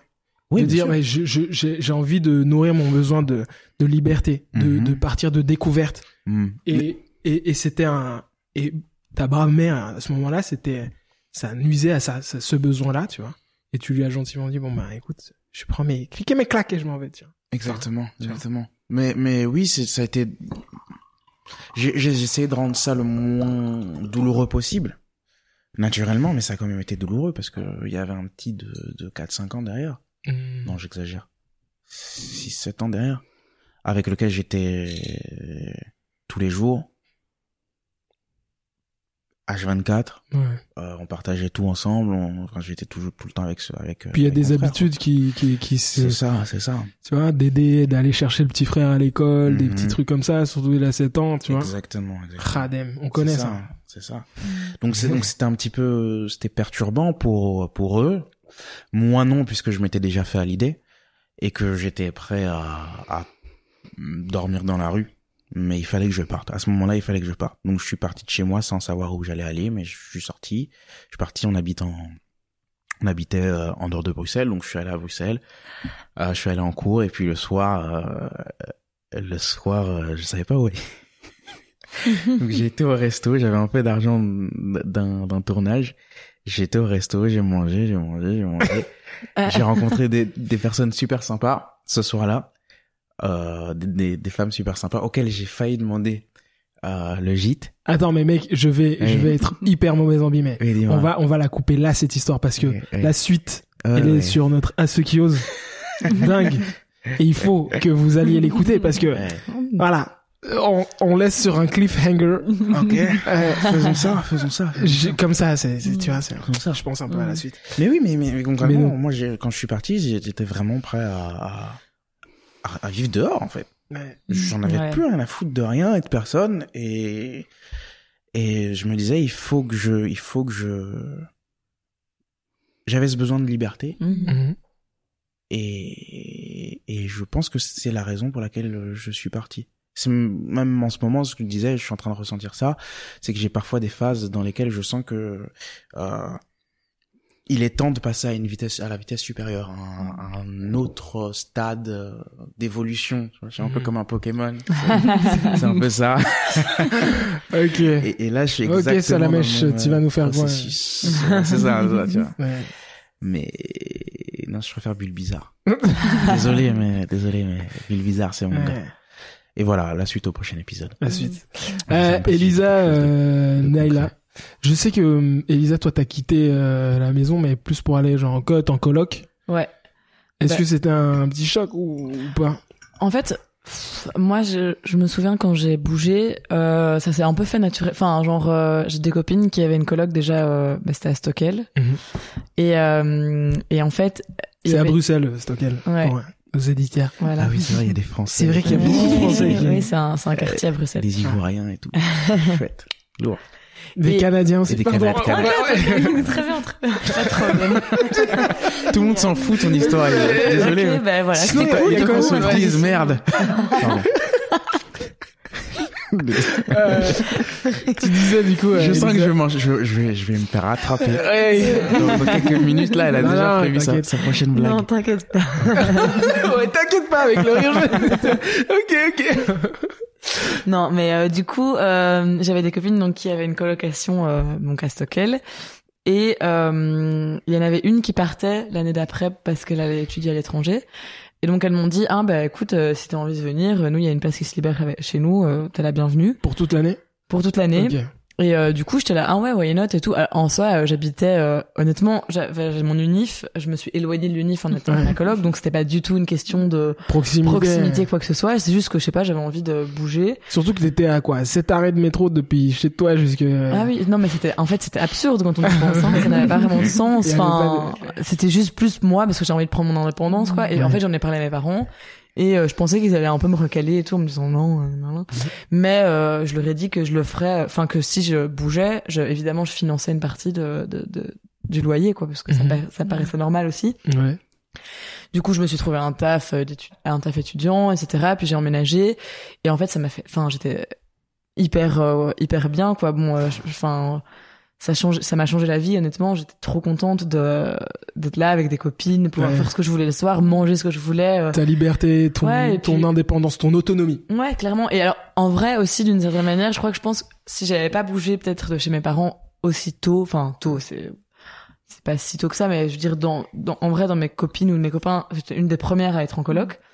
Euh, bah, peut-être ça m'aurait pas, enfin, j'aurais moins vite été vers la voie de faire, euh, du, enfin, de la comédie, etc. Ouais. Parce que, bah, en fait, le fait d'être en, en colocation, ça m'a donné une liberté énorme. Mhm. Et du coup, je faisais tout sauf bosser, quoi. Et en fait, C'est là aussi que t'as réalisé que. ouais, c'est ça je me suis dit, mais en fait, enfin, tu vois, c'est à ce moment-là que je me suis un peu cherchée, puis j'ai rencontré de nouvelles personnes, etc. Et que je me suis un peu laissé euh, laissé euh, vaquer à mes envies et mes occupations, euh, voilà. et du coup, ben, je- c'est là que je me suis un peu rendu compte qu'en fait, ben ouais, il était, enfin, il était temps que je fasse ce que j'avais vraiment envie. Et peut-être que si j'étais restée chez moi, peut-être que ce serait venu plus tard, ou peut-être que ce serait juste pas venu, j'en sais rien. Parce Mhm. que j'aurais eu plus mes parents sur le dos en mode, là, il faut que tu bosses, là, t'es en blocus, go, on y va, quoi. Alors que là, j'étais vraiment livrée à moi-même. Il suffisait que je dise, oui, oui, ça se passe bien, hein, j'étais en. Alors que c'est totalement faux, j'étais restée toute la journée chez moi à regarder des films. On connaît, on connaît. Donc, du coup, voilà, c'est ça qui, je pense aussi, a fait que, ouais, donc, au final, euh, C'est une ça, c'est- grande part de, de ta libération, quoi. ouais, clairement. Et puis, ben, pff, Ta recherche de te trouver toi-même, quoi. Ouais, et franchement, euh, non, mais ça s'est hyper bien passé. Et puis après, ben, ça m'a aussi permis parce que j'étais aussi un peu en, souvent en désaccord ou en conflit avec mes parents. Enfin, moins quand je suis rentrée à l'UNIF, mais euh, c'était toujours un peu le cas. Genre, on se dit, on, ça- on était souvent en altercation et tout. Ben là, quand je retournais chez moi, c'était que pour les côtés positifs et les trucs cool, quoi. Donc, Ouais. euh, j'allais manger quand j'avais envie. Euh, le, enfin voilà, et c'était juste des bons moments. Et donc, du coup, ça m'a permis aussi de, d'un peu de renouer avec mes parents pour euh, des trucs plus chouettes et des, des conversations euh, plus plus intéressantes. C'est ça, et- que- c'est ça que je trouve ça, ce que je trouve personnellement fou parce que j'ai aussi quitté euh, à la maison euh, plus tard euh, à l'unif et tout, genre euh, vers euh, bac euh, 3, quelque chose Mhm. comme ça. Et euh, ce que je trouvais dingue, c'était que, enfin, ma relation avec ma mère Ouais. s'est tellement améliorée à partir du moment où j'ai quitté la maison. Mais ouais, c'est un C'est- truc de malade. C'est comme si, euh, je sais pas, on se, se ressemblait trop et voilà, on est, tu vois, il y a- les conflits existaient beaucoup plus. Ouais, c'est sûr. Et le quitter, ça fait euh, retrouver, euh, ça te fait De manquer ouf. la personne, tu t'as envie ouais, de, t'as envie de l'appeler, t'as envie de l'appeler, la voir, tu te dis maman, tu me manques et tout. C'est Ouais, des trucs c'est qui, qui arrivent beaucoup plus rarement. Et euh, très chaud, t'as connu ça aussi un petit peu Naila ou? Euh, non, moi pas exactement Ouais. dans, dans le même truc. Non, moi ça a été très très très compliqué. J'ai Ouais. j'ai quitté euh, chez mes parents il y a il y a trois ans, Mhm. Un peu plus de trois ans, vers, euh, mais vers 22 ans. Mais j'étais, moi j'étais très très proche de ma maman. Le fait d'avoir euh, mon papa soit parti, qu'on ait eu euh, trois ans rien qu'entre filles euh, avec ma sœur et ma maman, mais j'avais une relation super fusionnelle en fait avec ma maman. euh, même après avec mon beau-père, mon petit frère et tout ça, on est famille très fusionnelle en fait. Euh, tous ensemble, on s'entendait super bien, vraiment super entente avec ma maman et tout ça. Et donc quand je suis partie, c'était vraiment quand j'ai pris la décision. sûr quoi. Ça Ouais. fait, c'était, rude, c'était lourd. C'était difficile. Euh, c'était un peu, euh, c'était pas sur un coup de tête euh, comme Edson. euh, oh. Il a pris sa valise et et la suite ça. de l'histoire dans la mais ouais. mais j'ai commencé à aller voir une psy euh, à la fin de, je sais plus c'était quelle année, j'étais déjà à l'unif. euh, Ouais. Et c'est un peu des trucs qui bougent quand tu commences un travail psy et tout. Et je suis là, ok, maintenant il faut que je parte. Hmm. Je savais que c'était la bonne décision. Je savais que j'en avais besoin, qu'il fallait que je coupe un peu le cordon avec ma maman, même avec toute ma famille. Enfin, C'était nécessaire, mais mais c'était dur. dur, quoi. Bah, moi aussi, d'être l'aîné de la. T'avais, t'avais l'impression, je mets des mots dans ta bouche, si c'est faux. euh, vas-y. Mais est-ce que quand je me mets un peu à ta place, j'ai l'impression que tu t'avais l'impression de de la trahir, tu vois, en quittant un petit peu. C'est un gros souci de de loyauté comme ouais, ça. tu vois. ouais, un peu, un peu. Toute ma famille de les abandonner, en fait. Il y avait Ouais. un, un peu un truc euh, aussi de comment ils vont faire sans moi? Ouais. C'est horrible, hein, c'est un peu narcissique et tout, mais non, Non, De mais non, mais non, non, vois on a- oui, exactement je vois aussi de tu tellement, tu vois là. Le côté, mais attends, mais réellement, comment ils vont procéder pour Ouais. des banalités du quotidien? Comment ils vont faire vois? Ouais, mais vraiment Après, ça. quand tu vois qu'ils se démerdent bien sans Ouais, toi, mais ça là, fait là, mal tu un vois, Putain, mais je suis pas incroyable en fait. Tu vois de ouf. Ouais, Je suis pas indispensable. ouais, Et puis là, t'es vexé, t'es là. Ah ouais. Moi, quand je suis parti de chez moi, la maison, elle a changé, euh, elle a fait la déco, ci, ça, tu vois, c'est devenu un foyer, t'as eu. Il faisait chaud quand j'entrais, quand, quand, quand j'allais chez ma mère. Il faisait chaud. Mais gros, t'étais un blocage pour ta daronne aussi, en fait. Voilà, c'est ça. De quoi, moi? Ouais, bah non. Oui, ah, j'étais un, t'étais un- j'étais un blocage. Oui, oui, oui. Enfin, pour vous. Je crois, mais Ben oui, mais à un moment donné, c'est que Ouais, c'est dans les deux sens. quand on, on, on s'enlise dans une relation, on oublie de voir que, Mhm. que, que, que le reste, euh, que, que, le monde existe, en fait. Ouais. Ouais, de ouf. Ouais, et puis quand un élément part, ça obligatoirement change t'as tout le système qui Qui est déséquilibré, qui doit retrouver un équilibre Mhm, et donc tout, le monde en fait euh, Mhm. bouge et, euh, et du coup ça bouge sans toi. Et, et du coup, toi, tu, que- t'as, donc, t'es parti. Et ça a été dur au début. Et puis quoi, maintenant, euh, Euh, ben c'est moi ce qui était dur aussi, c'était un peu comme Edson, j'avais un petit frère de 8-9 ans et euh, j'avais aussi l'impression de l'abandonner. Je me suis dit Ah. euh, en fait, il a que 8-9 ans. En fait, il se souviendra plus des années où on a habité ensemble, Enfin, un peu ce lien, casser ce lien et tout. Ma petite sœur aussi, enfin. Et, et ouais, mais ça a été dur au début, vraiment ça a été euh, le début de, c'est un peu ma, ça a été un peu ma crise d'adolescence à partir de ce moment-là. Beaucoup de conflits avec ma mère et tout ça. Mais ah, retardement, donc, euh, Ouais, qui peu. euh, plus Ah ouais, ça. Ouais, ça est- 20 ouais. et quelques, quoi. Quand t'es Ça- parti, t'avais des conflits avec ta maman. Ouais, ça a été un peu conflictuel. Je pense euh, du fait de moi perdre ma place, c'était difficile, Ouais. enfin d'avoir l'impression de perdre ma place. Mhm. Et euh, Et elle qui voit que tu te casses justement et Ouais. qui.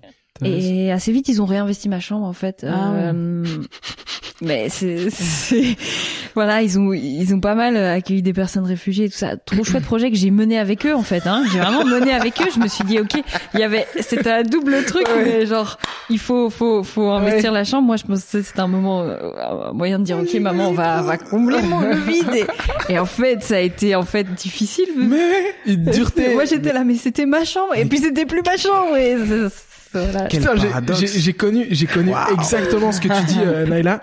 c'est exactement la même chose. Genre, je suis, je suis allé à l'UNIF et euh, et au courant de mon année euh, partir à, à, l'UNIF, et eh ben mi-année, ma mère déménage et euh, on part de d'une maison où j'avais une chambre dans une autre où j'avais pas de chambre. Et pour moi, c'était une façon, de manière tacite. Je crois qu'ils nous, ils nous punissent. en fait, tu vois, mais pour moi, c'était une façon. c'était horrible parce que j'étais en blocus, mais tu, sens que ça remonte là, ça fait mal. Non, mais Genre, je me souviens que j'étais en, en blocus, donc j'étais j'étais à Louvain-la-Neuve, ma mère était, donc j'habitais à Bruxelles, ma mère habite à, à Bruxelles, et, et ils ont dû faire tout le déménagement sans moi donc, du coup, euh, tout ce qui était affiche et toute ma chambre, c'était c'était sacré. Genre, j'amenais tous mes amis. Il y avait tellement de potes qui sont passés par là, machin, pour aller pour dormir, pour nos teufs, machin. C'était toute une histoire. Et euh, mon frère qui m'appelle et tout, qui est là. Ouais, donc du coup, euh, ton bureau on le garde ou pas? Quel frère Igor Ouais, Igor. Je là, ok, ok. Et donc, ouais, ce que tu dis, euh, ouais, c'est bien. Et en même temps, tu pars pour avoir ton nouveau chez toi. C'est ça. Mais c'est tellement dur. C'est tout à fait normal. Tu vois, c'est tout à fait normal. Il faut laisser la place aux gens. Mais, c'est dur de, de laisser, de se dire, ma chambre est réinvestie. Je...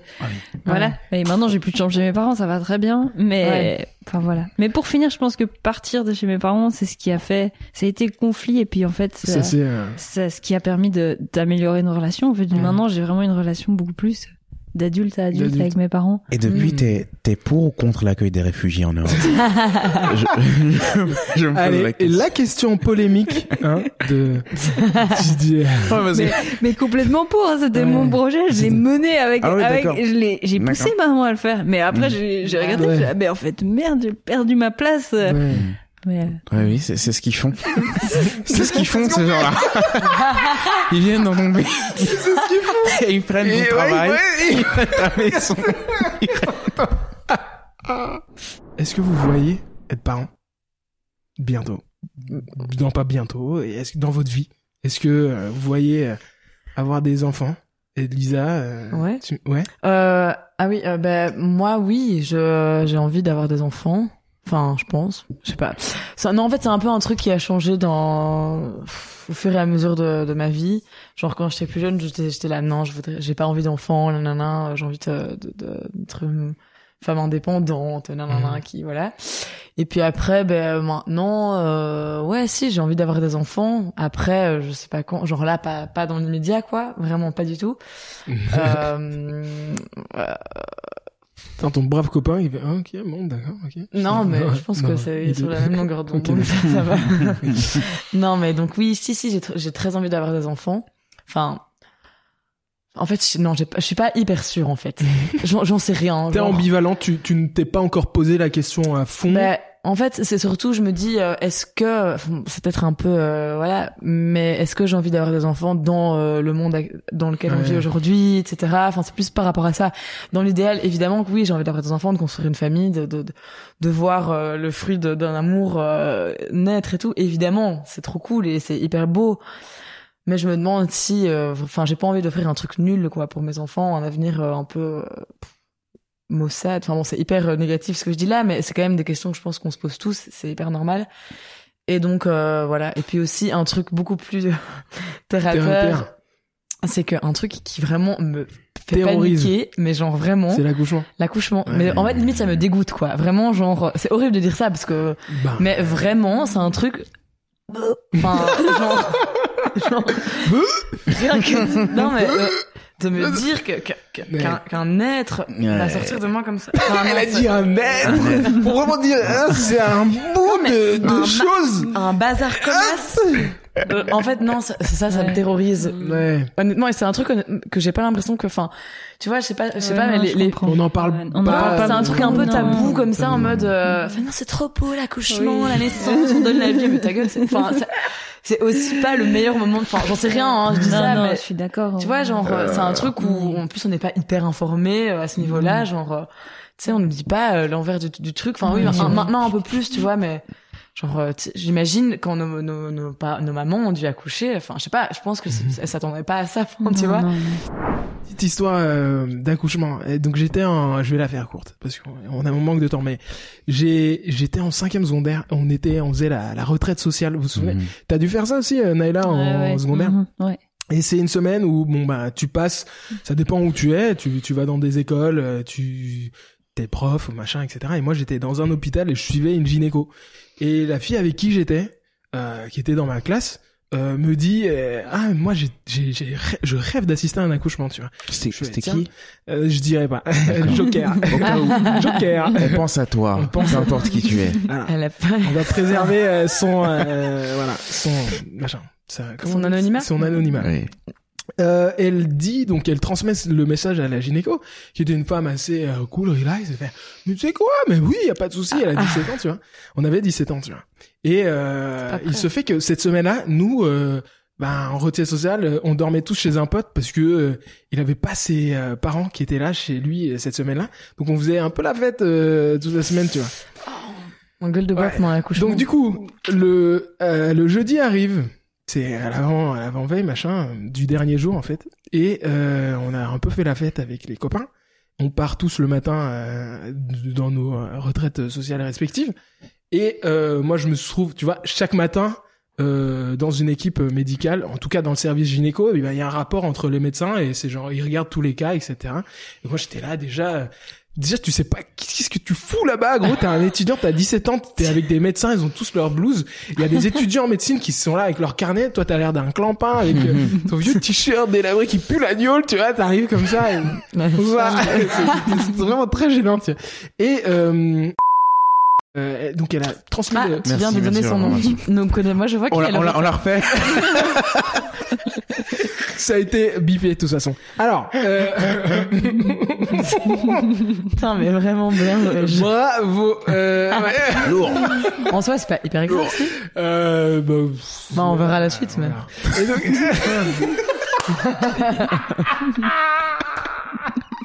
Alors, euh, ce qui se passe, c'est qu'elle demande euh, gentiment, gentiment à la, à la, à la gynéco qui nous suivait. Donc, est-ce que je pourrais assister? La gynéco dit, bah écoute, dès que je trouve un spot, eh bien tu pourras. Et euh, il y a une brave maman qui qui compte, qui allait euh, accoucher euh, ce- cette matinée-là. Et donc du coup, elle dit à mon amie en mode genre, eh, donc euh, c'est maintenant, est-ce que t'es prête, etc. Ma brave amie se débine, tu vois, en mode genre, bah, en fait, je, je peux pas, tu vois. Aubin, vas-y, Aubin, s'il te plaît, s'il te plaît, te plaît, s'il te plaît. je veux pas, faut pas que je perde contenance et tout, c'est genre la meilleure pote de ma mère, tu vois. Je fais, damn, tu veux vraiment, je peux pas, je, mais allez, s'il te plaît, non, tu vois. Je fais non, non, non. Et puis donc du coup, la gynéco, elle, elle a prévenu euh, son collègue et tout, c'est pas elle qui assistait à la- à l'accouchement. Et euh, donc je lui dis bon bah écoute moi je savais pas ce que c'est globalement. Je fais bon euh, ok d'accord je veux bien euh, assister. Pauvre de toi. Et donc du coup je mets la blouse et en mettant la blouse tout l'attirail etc. Je quand même je réalise je, bah, je suis quand même je suis quand même pas chill non euh, je vais quand même assister à un accouchement quand même euh, c'est pas cool et je je mets euh, tout l'attirail le bonnet le, le masque etc. Avant l'après Covid tu vois. Donc c'était c'était un peu exceptionnel de mettre un masque tu sentais un peu genre chirurgien euh, Grey's Anatomy tu vois.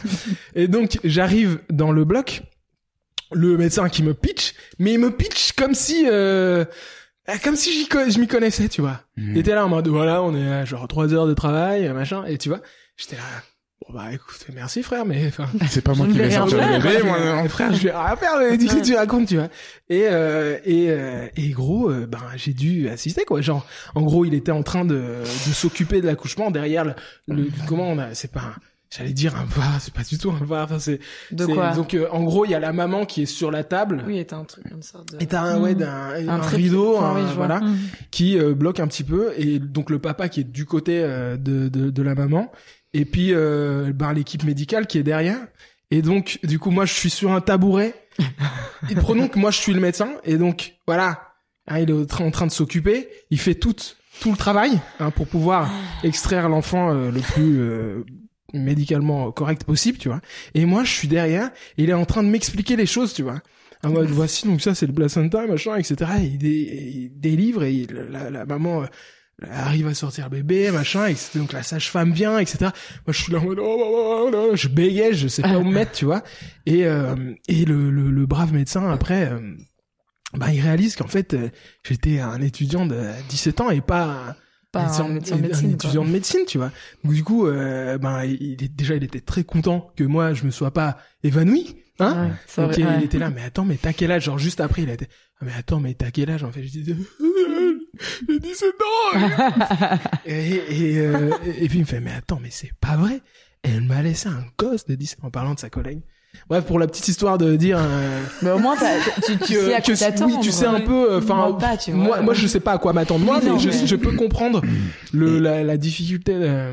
T'as pas été traumatisé? Non, mais mec, attends, Ouais. euh, genre il y a tellement d'histoires à raconter juste après ce moment-là, tu vois, c'est que donc plus, euh, je suis bois, non, Ah ouais, j'étais un peu en Ah. gueule d'up. La, la soirée, enfin le, le jour se, se con- continue et je, je pense que j'ai même négocié pour partir plus tôt.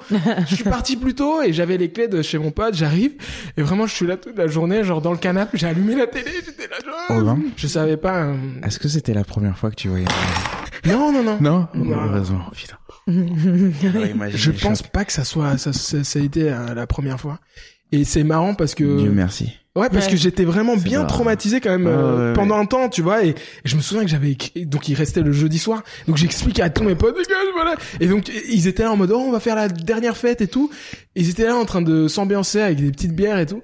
Et moi j'étais là avec ma ma seule bière, traumatisé. En fait, non les gars, pas aujourd'hui. Vous savez pas ce que j'ai enduré. Vous savez ce que c'est une femme, ce que ça fait, non? Vous vous rendez pas compte, c'est c'est incroyable. Donc la question en fait de base c'était euh, est-ce que que vous voyez euh, parents euh, euh, plus tard euh, toi Naila Euh, j'ai- avant, j'avais vraiment ce discours que j'ai toujours voulu avoir des enfants. Genre, si j'avais un peu euh, le fantasme de la famille parfaite. Ouais. un papa et une maman ensemble, amoureux avec des enfants, enfin un peu. euh, Un chien venir, voilà, euh, et un peu, euh, allez, guérir le schéma familial que j'avais eu des parents séparés où c'est quand même la désillusion de Mhm. plus de papa maman ensemble et tout ça. Mais euh, depuis quelques années, il y a eu un peu un remise en question quoi de de de, de ce schéma-là aussi. Euh, j'ai un peu abandonné ce schéma-là. Mais euh, du coup, euh, maintenant c'est plus. euh, je, avant c'était d'office. Maintenant je me pose un peu la question. Je, je sais pas trop. Je pense que dans le fond j'ai quand même envie. Euh, après, tu vois, je travaille avec des enfants depuis toujours. Enfin, Ouais. j'adore et tout. Et donc je pense que j'ai quand même envie d'avoir des enfants. Mais euh, voilà, pas d'office. On verra un peu Mhm. ce que la vie euh, réserve, je pense. Euh, Ouais. Pas tout de suite, quoi. C'est clair. tu restes ouverte mais t'es pas euh, tu sais pas On verra. je pense que j'ai envie, mais voilà. Mhm. Je laisse. euh, On verra. toi Edson Ouais. Euh, moi, je pense que si j'avais, si j'avais pu avoir des enfants, euh, j'en aurais déjà. ah ouais je- clairement, mais ouais, je, tu j'adore. veux en avoir tu Je veux en avoir. c'est une question de temps avant que C'est, tu en aies c'est une, c'est une question de temps aussi de, de qui de qui, de, de, de trouver, trouver une maman. voilà. Et puis aussi, c'est bien aussi de, d'avoir un peu de stabilité. Ouais, Dans la vie, c'est donc. vrai aussi. Euh, J'aimerais bien avoir une grande famille, genre Mm. une, une grande, une grande famille avec des, enfin pas pas 20 gosses non plus, mais j'aime. euh, En fait, à chaque fois que j'invite des amis chez moi, bon, en ce moment on ne peut plus, mais à chaque fois que j'invite des amis chez moi, je, je, je réalise ce que ça fait d'avoir une maison qui grouille de vie, Mhm. Mhm. et je me, je me dis que c'est ce que je voudrais euh, en tant que, en tant que parent, c'est d'avoir une maison qui grouille de vie. Mhm. Il y a, il y a toujours quel- quelque chose qui se passe, il y a toujours quelqu'un qui a quelque Mhm. chose à raconter, il y a parfois des, des disputes ou des, enfin, mais, mais en tout cas, la vie, la vie est présente et la vie est, elle se partage, en fait. Et je pense que c'est très, très important. Pour moi, dans ma vision des choses, pour moi, c'est important d'avoir une vie, une vie qui se partage, une famille qui, qui soit soudée et unie. Parce que j'ai- malheureusement, ben, j'ai pas, pas vraiment eu ça. Mhm. Donc je suis clairement dans la dans dans cette idée de Réparer. voilà réparer. ouais c'est ça c'est ça. Produire quelque chose que t'as pas connu Yes, quoi. exactement Ouais. exactement. Donc euh, donc oui si je pouvais avoir une, une petite fratrie euh, une petite équipe de foot. Sympa. Ouais, je c'est rigole j'exagère. J'exagère. Euh, mais c'est pas moi qui accouche donc euh, Ouais. bon, ouais, clairement pas moi je je partage un peu ton ton avis Mm. je sais pas si je veux forcément avoir beaucoup de d'enfants euh, mais je veux en avoir Mhm. je suis je sais pas il y a un côté euh, je veux transmettre je veux Mm, ouais, je veux je veux avoir Mm. tu vois je pense qu'il y a il y a un mais un aspect tellement beau de pouvoir de euh, en fait, tu, tu, tu ne meurs jamais. Enfin, si Mm. finalement tu as des enfants pour moi, tu vois. Mhm. Ah ouais Finalement, no- notre corps est, voilà, il- tu vois. Mais il y a un, il y a, y a un côté de transmission Moi, c'est- de, de, de, de, de- d'un bout de soi et Mm. qui se garde à travers euh, les générations. Ouais. Et finalement, tu vois, tu, je sais pas, il y a un côté, euh, et puis pas que pour ça aussi, pour Ouais. reconnaître le lien, le, tu vois, de quelque chose, un- une sorte de, tu vois, d'amour inconditionnel, tu vois, que tu offres à quelqu'un et euh, qui est totalement indépendamment de, de toi et de ce que tu es. Eh bien, il est lui et pourtant, euh, il représente tellement Mhm. de toi aussi, tu vois. Et ce, ce- cette dualité et, et c'est comme ça que j'ai un, un peu envie de de conclure euh, cette partie euh, où on parle de, de l'impact de nos parents sur nous. Mais pour moi, il y a toujours eu un, un énorme euh, paradoxe entre la relation entre l'enfant et, et le parent, parce que c'est c'est l'endroit où tu puises euh, le, le plus d'amour, en tout cas beaucoup d'amour. Hein.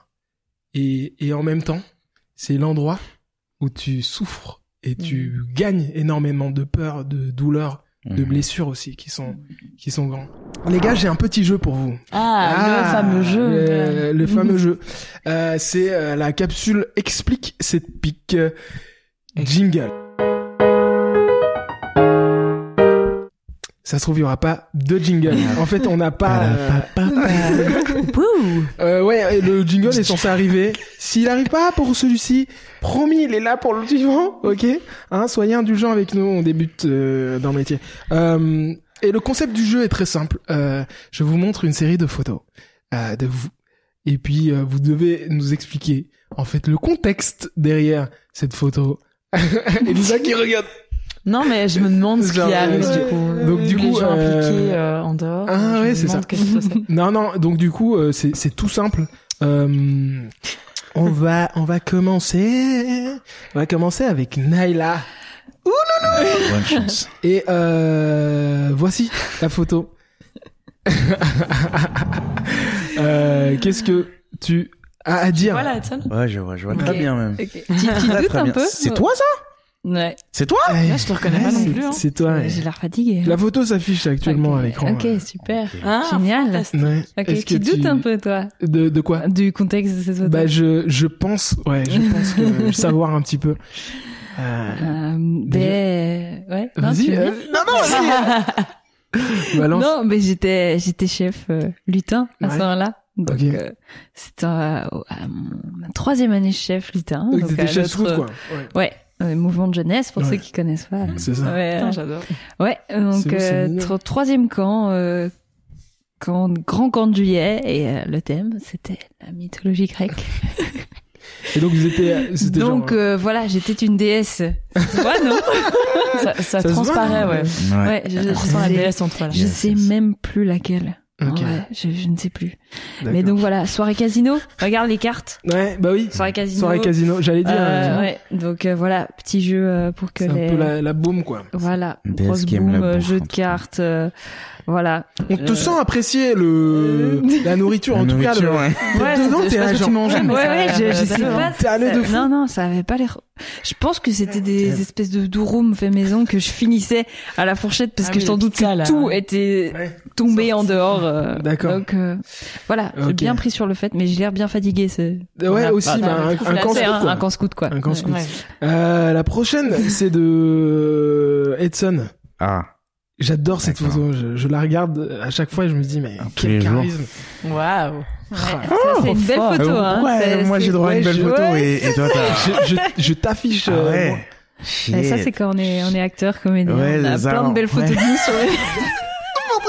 Non mais je voulais aussi avoir Je te des. jure, je te jure que avant de, de commencer à taffer dans ce business, j'avais des photos dossiers de moi Ouais. et qu'aujourd'hui, c'est vrai que j'ai de plus en plus de belles photos. Mais donc du coup le contexte Merci. euh, de cette photo. Ah, euh, le contexte, euh, non, ça. je m'en souviens très bien. Putain, elle, elle claque en fait, hein. Quand tu la vois comme ça de l'extérieur, et que t'as l'impression que c'est pas toi. Damn. Euh, c'était euh, sur euh, le tournage d'un film en fait. Euh, le- c'était le premier jour de tournage. Ouais. Un film qui qui est pas encore sorti, mais qui va sortir, j'espère, en 2021, D'accord. euh, qui va s'appeler Jua. Et c'était le premier jour de tournage de ce film-là, et on tournait à, à l'aéroport. De, De de Bruxelles. Ouais. Bruxelles Airport. Zaventem, quoi. donc, ouais, donc j'étais, en fait, là, j'ai- là, ben, Ouais. Zaventem, c'est ça, ouais, C'est si ça. tu veux, si tu veux. Faire le, le vieux de la vieille. euh, On dit plus ça euh... Zaventem. Ouais. Si, mais ça fait beaucoup moins classe, tu vois, du coup. Tu, tu, tu rends ça comme si c'était un vieil... Ah, aéroport de- Aéroport de quartier. euh, mais oui, donc, donc, euh, donc oui, c'était le premier jour de tournage et euh, en fait là, j'étais en, en pleine préparation. Mhm. Euh, donc j'étais en train de me concentrer, j'avais de la musique dans les oreilles et je me concentrais parce qu'on allait tourner, euh, Une tourner une grosse scène. scène. ouais, c'était quand même une scène importante du film. Euh, juste après. Donc je pense que ça se voit un petit peu si on regarde, c'est que je suis Mhm. concentré et t'as le le réal qui me qui me dit euh, Edson, euh, t'es prêt? Mhm. Et je Et tu lèves le pouce. ouais parce que j'aime pas parler quand je me concentre. Ouais. Ouais. Et t'es là. Et voilà. C'est ok. T'as l'air super sérieux. Ouais, c'est Yes. c'est ouf. Ah, C'est une belle capture euh, du, du photographe en tout cas. Ouais ouais, c'est ma Malkia Moutiri, je pour lui donner les Ah, le big up. force. Oh, big up. Euh, la seconde photo, euh, et euh, c'est une photo que j'affectionne tout particulièrement. Ça Encore doit déjà... euh, Ouais, j'avoue, j'avoue, encore en plus. C'est... Euh... Ouais, si je, explique le contexte. si je perce frérot, je te dois ma carrière. Oh Ah, ça fait plaisir ou pas. Ouais, mais oui. Oh là là, ah, la différence de format et de taille, c'est Ouais, gros, on a le temps, le- l'eau a coulé sous les ponts l'eau a depuis, coulé euh, sous les ponts. Waouh. depuis cette, euh, cette petite perle. C'est euh, c'est euh, ouais. C'est nous deux. Bah ouais. Putain, C'est lui et moi. Ah ouais, c'est Ouais, ah, j'avoue, je, je, d'ailleurs, Je euh, cette période. ouais, j'ai Moi, je- j'ai je connu ne une t'ai pas période connu. euh, sans, sans mes dreads, en fait. Ouais, Hmm. ouais, je je ouais, j'étais, C'était euh, au, c'était au truc, enfin vas-y. explique. J'étais, Wow. j'étais en réto, on était en réto. On était en Ça, réto. ça Michel, en, ça. en terminale Ouais, pour les, euh, Votre immense salle de théâtre. Ouais. Ouais, ouais, ça. Ah ouais, C'est ça, ouais. Ça, j'aurais trop On, on en parle d'ailleurs dans notre podcast, Podcast. avec Edson à ceux qui osent, number one. Mm. Euh, ouais, donc tu disais, euh, Edson, Mais c'était l'une des scènes les plus agréables de cette pièce. hein. tu me flattes. Non, absolument pas. Non, c'était euh, c'était euh, c'était un bon moment. C'était un bon moment. J'avais oublié que je m'étais amusé euh, dans cette période. De... Qu'est-ce qu'on s'est amusé. ouais. Mais oui, donc en gros, c'est une scène. euh, on, on- on jouait dans une pièce, Aubin et moi, et d'autres personnes aussi, qu'on salue encore. Ah, on jouait dans une pièce euh, originale qui s'appelait Dans Bruxelles. Mhm. Et euh, c'est là que j'ai découvert mon amour pour le, le jeu. Et C'est ça que je trouve ça trop beau Yes. en fait. euh, c'est avec cette photo, c'est que Hmm. c'est c'est notre première à, C'est- à- c'est à ça, nous deux, en ouais. plus, Ouais, mais de trouver la scène et de Mhm. ce plaisir-là, c'est ça, de gros. performer devant des gens. performer, Mhm. de, ouais, de, de, Ouais. Ouais. de, mais de, de jouer ensemble, en fait. J'ai un très bon Ouais. souvenir du fait de jouer avec toi. Ben, euh, pour la photo, c'est une scène de confrontation entre lui et moi. Je sais plus exactement ce que je dis. Ouais. Et lui, il est en total désaccord. Bon, ça se voit un peu. Ouais. Et, euh, il vient vers moi et il dit, quoi, quoi? Ouais. Qu'est-ce qu'il y a? Qu'est-ce qu'il y a? Qu'est-ce que tu parles? Enfin, Non, c'était pas ça. je ne suis pas, je ne suis pas auteur. metteur en scène. Non, non, mais c'était, il y avait un chouette discours parce que on se rébondait euh, et on était sérieux. Mhm. Et en fait, on. Ouais. Ah, répète, on n'arrivait pas. à Ah, ouais, sérieux. ouais, et, et, là, ça allait dès qu'on était sur scène. Enfin, soit on avait envie d'exploser de rire. et, Je sais Mhm. pas, je pense qu'à un moment, j'avais fait non, Edson, viens, on se concentre et tout, on se met dedans. Et, et on se mettait dedans Mhm. et ça allait et ça, ça se répondait super bien. On était à fond et, et on était des gosses quoi. On avait Mhm. 17, 18 ans. Mhm. Bref, une très, une très belle expérience euh, pour ma part. Mais ouais, moi, cette photo, elle, elle, elle raconte aussi le- la naissance de notre amitié. Ouais, Enfin, ouais, en partie, en partie, ouais, c'est vrai. Moi, c'est ce que, c'est ce que je vois là. Tant d'amour euh, situé dans ce petit espace. Ah. Mais oui, mais oui. Damn. Damn, son. Alors, on passe euh, à euh, la troisième protagoniste, qui s'appelle être Elisa. Alors, j'ai trouvé une belle perle. Le contexte, on m'a dit, qui est Quand assez fou. des boicages, hein. Il y a- il y a des en Dans, dans ce que je dis. Oui, c'est le truc explique. Euh, non, qu'est-ce que c'est Euh, Apprivo- Apprivoisez-vous le, le micro Ah oui, mais ça, c'était tout à l'heure, ouais. Heureusement qu'on tournait pas euh, ça. euh, qui s'appelle Être Elisa. ouais. Ouais, qui s'appelle être Elisa. Voilà. Ah, c'est ça. euh, ouais. Quoi ça Écoute, le Ah. français, c'est dur. C'est Hmm. si, voilà, la, la photo s'affiche là. Euh, ouais. Mhm. Est-ce que tu te souviens un petit Oui. peu? Oui, je me souviens de cette photo. C'était euh, quand je suis partie en interrail avec euh, trois copines, Valentine, Raissa et Roxane, juste après notre éto. Donc c'était notre premier voyage un peu euh, entre copines, euh, machin. euh, on faisait la teuf tout le temps, mais genre Mhm. vraiment tout le temps. Et euh, et cette photo, je sais pas, c'est un mec dans une boîte ou un truc. euh, je sais pas trop d'où il sort. je- Bon, on m'a- raconté euh, ce qui s'est passé en plus euh, ce soir-là. Mais ça, je sais. Ah, Euh, Ou alors c'était pas non mais explique-moi, c'est quoi l'histoire que je te Euh, Dis le début, je vais. Alors le début c'est que tu te retrouves aux toilettes. Ah oui, ok, c'est bon, je sais. En gros, c'était une période, je me souviens très bien, j'étais, euh, enfin, on était vraiment juste à quatre, on rencontrait plein de gens de tout, euh, de tous les Tous horizons, horizons, ouais. tous les nationalités, enfin bref, on parlait anglais, nana, enfin c'était trop bien. Hmm. Et euh, on était très, euh, très libérés, très sous, etc. Donc on, on s'amusait bien et euh, et du coup, on, ouais, on prenait du bon temps. C'était cool. En plus, je me souviens, je, venais- je venais de me faire larguer, donc c'était un peu la, la la- renaissance. Ouais. quoi. Enfin, bref, et donc du coup, on était en boîte, euh, je sais plus dans quelle ville c'était. Je pense, euh, bref, je sais plus dans quelle ville. Et euh, à un moment, je veux, je vais, euh, mais je suis pas certaine que c'est. Bon, bref, je vais raconter une histoire Ouais. si c'est pas ça. Voilà. Euh, et en gros, je, je, je, je- les, la- les, les filles dansaient, etc. Et donc moi, à un moment, je me dis, que je vais, enfin, je devais aller aux toilettes, donc je pars à la toilette. Et là, il y a un mec qui, je croise un type que je connais pas, que je, voilà, que je vois pour la première fois de ma vie, qui euh, essaye un peu de m'embrasser. C'est ça ou pas? Euh, continue, bah, de toute façon, euh, toute Et- histoire est bonne à prendre. et donc, et donc, j'étais là, ah non, bah déjà bonjour, enfin, enfin bonsoir. je sais pas, c'est pas une façon de dire bonjour aux gens. T'es méga soft. toi. Déjà, dis-moi bonjour. Enfin bref, et donc du coup, je sais pas, il, est un peu, il est un Il peu relou, insistant quoi. et tout, un peu, Ah, un peu relou. Et donc au final, je lui dis, mec, non, enfin, je veux pas t'embrasser, je sais pas qui t'es, euh, tire-toi quoi. Et donc le mec me fout une pêche dans la tronche. Purée de pommes de terre. Et donc j'étais là, ok, je m'attendais pas du tout à ça. Mais puis- attends, mais un coup de poing quoi. mais pas, un- pas, un- en fait, juste, je sais plus trop si c'est un coup de poing ou un truc, mais j'en arrive quand même au point à saigner du nez quoi. Donc c'est quand même un truc intense. Donc je me dis ok, je le mec se tire parce que évidemment il y avait pas trop de gens qui avaient vu. Bon, je pense que si d'autres- il se serait un peu fait défoncer, je pense si beaucoup Mhm. de gens l'avaient vu. Et bref, donc moi je vais aux toilettes un peu en pleurant et tout. Évidemment, j'étais un peu choquée, puis j'avais mal au nez surtout aussi. Et donc euh, j'arrive aux toilettes et puis j'étais en chiale, en train de prendre un peu bourré, en train de prendre Mhm. du PQ pour m'essuyer le nez et tout. Et puis j'ai mes potes qui arrivent et en gros, Parle dans ton mec. ah oui pardon. Ouais. Et donc du coup, euh, les filles arrivent et ce soir-là, je voulais, me- je voulais. Bref, il y avait un type qu'on avait vu là, on avait rencontré des mecs. là. Tu voulais pécho un gars. Voilà, il y avait un mec que j'avais pécho la veille et je voulais trop me le refaire ce soir-là, me- Ok. me- le- qu'on se embrasse. Et du coup, on n'était pas allé dans la boîte où il était. Donc déjà de base, j'étais un peu genre, oh non, il fait badant et tout. Moi, je voulais aller là-bas. Bref, je, râlais un peu quoi. Et donc en fait, les filles arrivent dans les chiottes et elles me disent, ah euh, putain, pourquoi? Elles pensaient que je chialais et que je râlais parce qu'en fait, j'ai- j'ai- on n'était pas allé dans la bonne boîte. Et puis après, je leur explique l'histoire. Donc elles étaient un peu en train de bitcher en mode putain, Lisa, tu fais chier. Enfin, y a pas que les Ah, mecs. en fait, te croyait pas. euh, Si, si, non, ah, elle- ok. elle- au début, elles arrivent, elles me voient en chial, elles voyaient pas trop que je saignais du nez, je pensais que je me mouchais juste. Et elles se disent, putain, mais la meuf, juste parce qu'on n'est pas allé là où il y avait son mec qu'elle voulait pécho, elle, elle nous fait un caca nerveux en chial dans les chiottes, enfin, un peu, un peu chiante, la gonzesse. Typique Elisa quoi. Ah. Trop chiante, Ouais. nanana, elle pense qu'à elle, hein. bref. Et en fait, finalement, il s'avère que c'était pas du tout ça. C'était juste que je me donne me prendre une pêche dans la gueule parce qu'un mec avait reçu un refus de ma part. Et donc, du coup, euh, du coup, elles étaient là, un. Et après, du coup, elles se sentaient super mal. Et, euh, et on a essayé de retrouver le mec dans la boîte qui m'avait foutu une tarte, mais on l'a pas retrouvé. Mhm. Et donc voilà, donc elles étaient là un peu, elles se sentaient un peu mal d'avoir été là en mode putain, elle les a trop chiantes, alors qu'en fait, je venais me prendre un point dans la Ah, gueule. point. Damn. C'est quand même voilà. vachement intense. parce que t'as refusé euh, Bah ouais, le enfin, je sais bisou pas. gros euh, et un type l'a l'a tabassé. C'est quand même chaud, quoi. C'est pas le mec de la photo, du coup. Non, pas du tout. pas lui, du tout. Ouais, un- c'est juste Non, lui, c'est un chill, un mec sympa. euh, Ouais. Mais lui, non, je... non, si, lui, c'était un.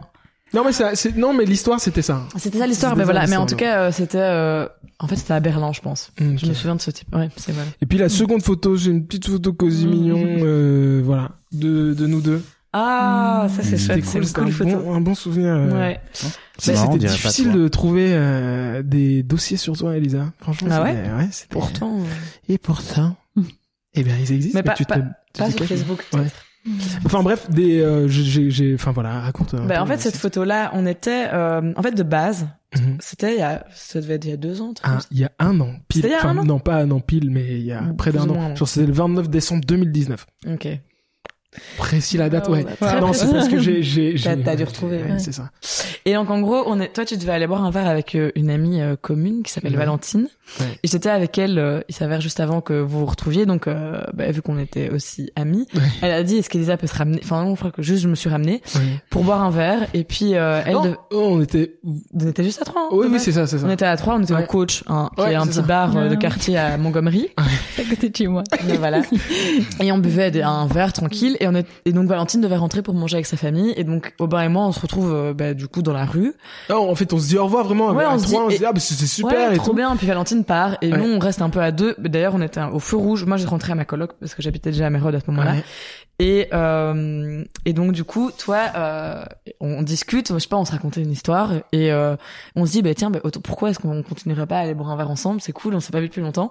Et donc on, ouais. on est allé dans le bar en face qui s'appelle euh, l'Open et là on a bu beaucoup de bière à deux et puis on a mangé euh, un riz sauté aussi. En fait, c'était, c'était hyper trop imprévu. En chouette. fait, c'était genre, et c'était trop bien. déjà, personne était, enfin, tout le monde était en examen ou en blocus. Moi, j'étais en pause parce que j'étais à Maastricht. Et toi, t'avais pas d'examen. Et donc, du coup, on était là. En fait, tout était sur, euh, Ça s'est ah, bien mis. en quoi. vrai, est-ce qu'on on se prendrait, t'as, t'as soif? Est-ce qu'on prendrait pas un verre? Et puis, genre, ça se passe. Oui, on a vraiment catch up. Enfin, on a, on Ouais, s'est raconté toutes ouais. nos vies parce qu'on, on s'est plus vraiment capté Ouais. depuis un, un bon bout de temps. Puis même Val nous avait rejoint, je me rappelle. C'était trop chouette. ouais. C'était vraiment chouette. Ah, les gars, on arrive déjà Hmm. à la fin de cette émission. super vite. Ouais. C'est pas, ça va vite. hein. Ouais, Je trouve que le mouvement de fermer ton, Ouais. ton- c'est hyper violent. C'est violent? Ah, je suis désolé. Je ferme une page. Les gars, j'adore terminer euh, l'émission du coup avec euh, l'instant recommandation. Donc c'est le moment euh, où, on- où chacun d'entre vous euh, me balance un petit peu une œuvre, un livre, euh, un film, une série, euh, une chaîne Insta, une chaîne, une chaîne Insta, une page Insta, une chaîne YouTube, quoi ou qu'est-ce en fait qui vous a marqué récemment ou il y a un peu de temps. Euh, Est-ce que Naila, Naila, t'as quelque chose? Euh, oui, mais oui, du coup là, je suis en train de de relire un livre Ouais. euh, que, que je trouve intéressant et un peu en, en lien avec euh, le, le thème euh, du podcast d'aujourd'hui. Ouais. Euh, donc c'est un livre de Chimamanda Ngozi Adichie, qui est une auteure nigériane qui écrit à propos du féminisme. Et donc là, c'est un livre. donc le titre c'est Chéri Jawele ou un manifeste, un manifeste pour une éducation féministe. Wow. Donc euh, voilà, en fait, c'est une longue euh, lettre qu'elle écrit à une de ses amies qui lui a demandé euh, de la conseiller parce qu'elle est enceinte, euh, qu'elle va avoir une petite fille et qu'elle veut des conseils sur comment éduquer sa fille de manière féministe. Et donc c'est très simple, c'est un tout petit livre, c'est hyper accessible, mais euh, je sais pas, c'est très beau et c'est c'est très juste, je trouve. Et donc euh, c'est un peu le livre que tous les parents euh, hommes, femmes devraient, devraient lire en Ouais. fait avant d'avoir un enfant. Et euh, voilà sur aussi comment tu qu'est-ce que tu justement on parlait de la transmission euh, à nos enfants, qu'est-ce que tu transmets euh, à travers l'éducation, mais à travers les mots, euh, la manière de, de transmettre les choses.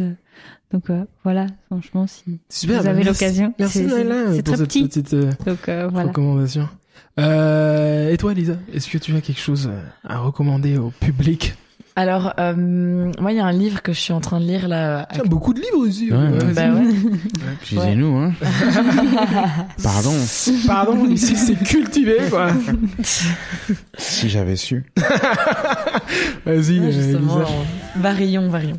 Du coup, non, moi, c'est un livre euh, que j'ai commencé il y a quelque temps, qui s'appelle Là où chantent les écrevisses.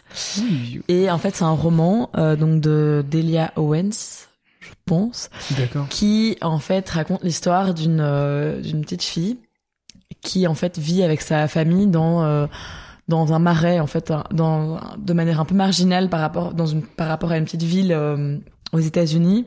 Mais déjà qui est une petite ville et eux ils vivent en fait en retraite cette ville là dans un marais vraiment dans un, une sorte de cabanon. Et ils sont un peu bah oui les les parias de, de la ville.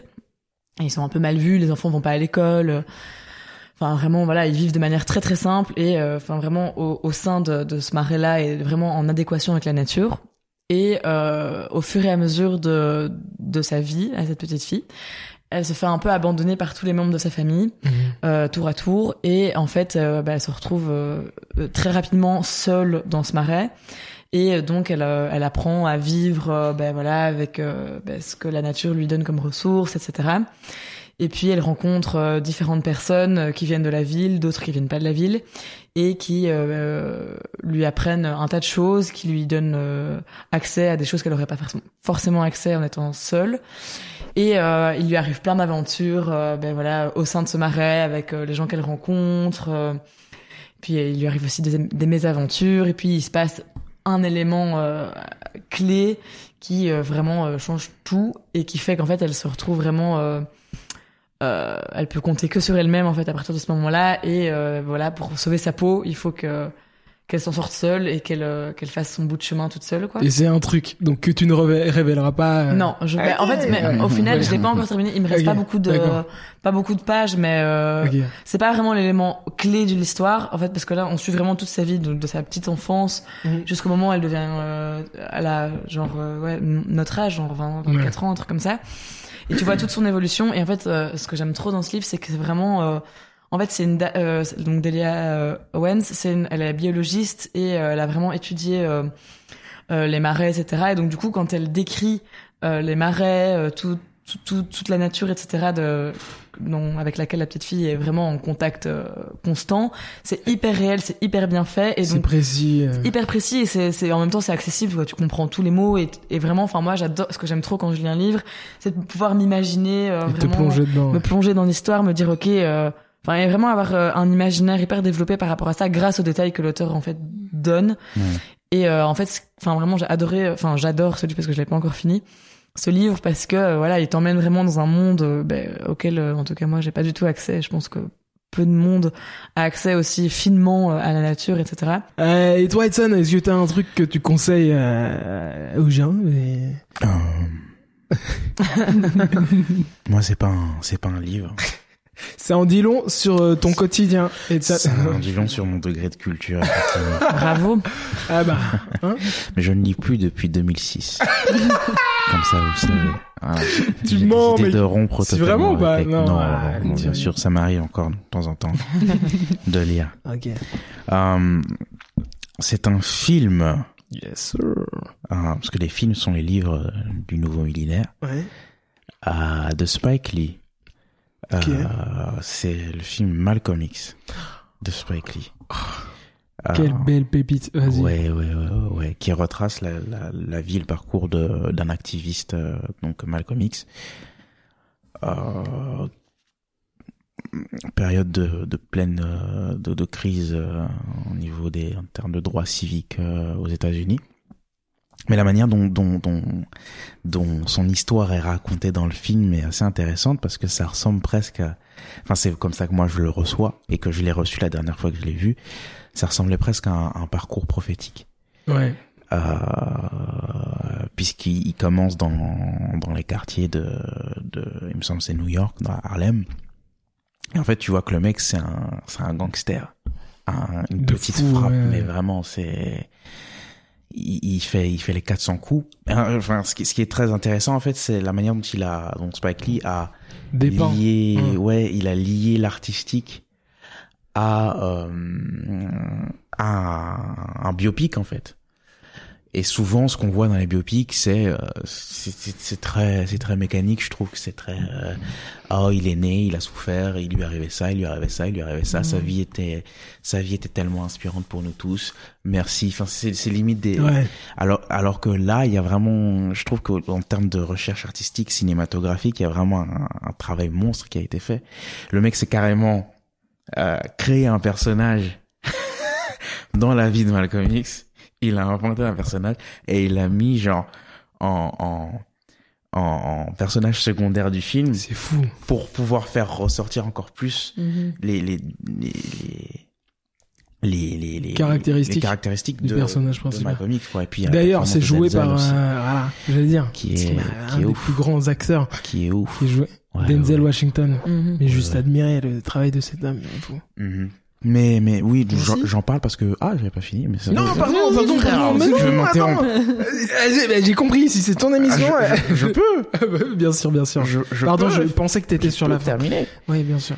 Excuse-moi. Non, mais j'allais de toute manière, euh, Clôturer. euh, j'allais clo- clôturer les, clore l'émission. Alors, sinon, vous pouvez. On peut switcher. Ah, as- Non, non, mais j'allais rien dire de particulier à part, à part que la dernière fois que je l'ai vu, j'ai chialé Hmm. pendant, pendant une bonne quinzaine de minutes. Je sais pas pourquoi, jusqu'à présent. Peut-être plus qu'une quinzaine de minutes. Je sais toujours pas pourquoi, mais ça m'a, ça m'avait. ça t'arrive souvent de chialer devant les films? La suite au prochain épisode. Vous, vous chialez souvent devant les films ou Ouais, pas moi oui. Ouais. Une vraie Madeleine. Vraiment. Moi aussi. Ouais. Moi aussi. Pourquoi Madeleine. Ah oui, Marie-Madeleine. Mais euh, Ah bah oui Je viens de tilter Je crois. Ah, Je- c'est ça Bah merci, on part sur une révélation euh, sur la fin de, de l'émission. Euh, ouais, non, moi je... Moi, euh, récemment, j'ai vu Soul.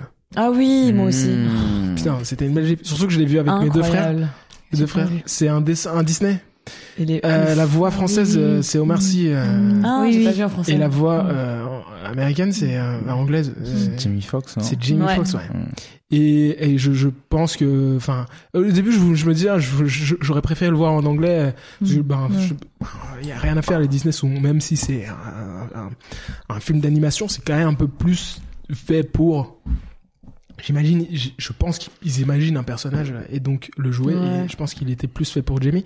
Mais, euh, enfin, Omar, mais coup de chapeau sur. Hmm. C'est une belle pépite que- qui Ah, nous mais a c'est sorti. j'avoue, j'aurais pu pas Et c'est, euh, et c'est, incroyable. c'est pas du tout la recommandation que j'avais, mais c'est en mode euh, les films qui te font chialer un petit peu. Ah, mais il est Ouais, trop beau, ce Celui-là, celui-là, on l'a regardé avec mes frères et, et j'ai pas du tout assumé de leur dire euh, que j'étais au, pas, pas au bord des larmes, mais Ah, tu vois, ça un te peu. prend à la gorge. Ouais, ça te prend à la gorge. À et ce je- point, je- il, il est bon à ce point, le film. Non, Non, il, est, mais- il est hyper beau, il est hyper. Moi, je trouve. En fait, tu vois, j'ai l'impression qu'il a été écrit et euh, filmé et, enfin, conçu pour euh, des adultes à ce Mais en même temps, je trouve que c'est aussi un film que, qui est trop cool à montrer à des enfants par rapport trop à, cool. l'hist- à, à la relation, enfin, à l'image que tu peux avoir de la mort, De la de mort, la vie ouais, après la mort, etc. Ouais, non, il est sur vraiment. le deuil, sur la, C'est la, ça. la, Et il la- faudrait- la moi, je trouve que c'est un film que tout le monde doit, doit voir. Enfin, Comme honnêtement, beaucoup de Disney aujourd'hui, c'est, c'est mais tout le monde va voir ce C'est truc parce que, ça- enfin, ça, ça fait relativiser Ouais, aussi ça parce fait que, relativiser, c'est vrai.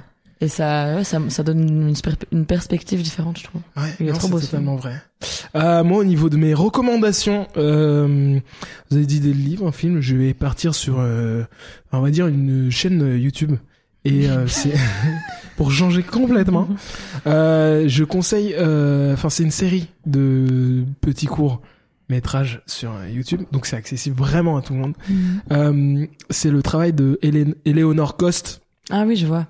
qui a écrit, euh, qui, qui, qui, euh, qui a, qui a réalisé euh, et qui star, star in it, comment on dit, qui joue dedans, euh, qui s'appelle Jean Rumen et c'est une pépite. Euh, on parlait un petit peu aujourd'hui des tout ce qui est l'impact de, de la famille sur une personne et c'est un peu, euh, c'est totalement ça, tu vois. C'est un Mhm. peu le côté euh, euh, tranche de vie qui est filmé et c'est c'est court. Mais c'est si intense, ça te, Ouais. ça te plonge dedans et à chaque fois, je regarde ça, je- j'en ressors et je, suis là, je me questionne sur moi, ma relation avec, enfin tout, tu vois, même tes relations amoureuses, tout, Mhm. tout, tout. Et bref, genre humaine, c'est une belle pépite Mhm. à, à voir. Mhm. Euh, et puis en album de musique, parce qu'on on- on n'a pas encore parlé des albums. Musique, c'est Non. très important. Musique, la c'est- musique. c'est c'est l'essence de ma vie. Euh. Par où commencer? Mais je pense que je vais juste euh, recommander euh, l'album de, de rap euh, que moi je- j'ai le plus kiffé, euh, l'album de rap français, alors que j'écoute pas beaucoup de rap français. Euh, c'est Stamina de euh, de Dinos. Mmh, il est chaud. Oh là là, oh là là, Chaud, il est, il est, il a cassé pour moi le Mm. rap français en 2020. C'est, c'est, c'est fou. Il y a, il y a pas mal Il de très, featuring très super, euh, super intéressants. Et le pire dans tout ça, c'est que vu que j'écoute pas énormément de rap, c'est vraiment mon petit frère qui me, qui, me- qui me Mm. dit, écoute ça, tu vois. Et souvent, je suis un peu dédaigneux et un peu, euh, un peu, un peu le côté méprisant, tu vois. Mm. Oh, français, non, non, tu vois. Ouais. À part les grands, tu vois. euh, je parlais d'Amso et tout, mais Mm. sinon, hein, Mm. et, euh, et j'écoute ça gros et j'étais au travail et j'étais là ah non non mais c'est pas vrai Mmh. c'est pas vrai il m'a il m'a giflé sous Mm. tellement de points je l'écoutais à la salle je l'écoutais à plein d'endroits et c'était une belle gifle de les gars c'est la fin de l'émission déjà Euh, merci d'avoir participé à cet épisode Merci de rien. Ouais, très sérieux ce fut euh, euh, plein plein en tout en rire en joie et en moments de partage et ça aurait pas été possible sans vous. Euh, pour nos euh, chers auditeurs et nos, notre cher public euh, qui n'est pas là, hein, c'est pas, il y a pas de public, je veux dire juste les gens qui regardent euh, sur YouTube. Vous pouvez euh, continuer à streamer les à peu près sérieux sur la chaîne, bien sûr, sur laquelle vous regardez les différents épisodes qui sont sortis et puis les à ceux qui osent aussi si vous en avez pas eu assez avec les à peu près sérieux si vous voulez un, un petit côté où euh, je vais à la rencontre de comédiens D'ailleurs, le premier épisode, c'est avec lui, mais euh, d'auteurs, de réalisateurs, on a des discussions extrêmement deep euh, et que c'est celle-là et que vous voulez, euh... ouais, c'est celle-là ou celle-là d'ailleurs, euh... et que vous voulez un petit peu euh, en, en, allant au travail, euh, en allant en cours, passer du temps en faisant quelque chose, en apprenant sur le parcours atypique de personnes incroyables. Eh bien, n'hésitez pas à aller checker les, les les ceux qui osent.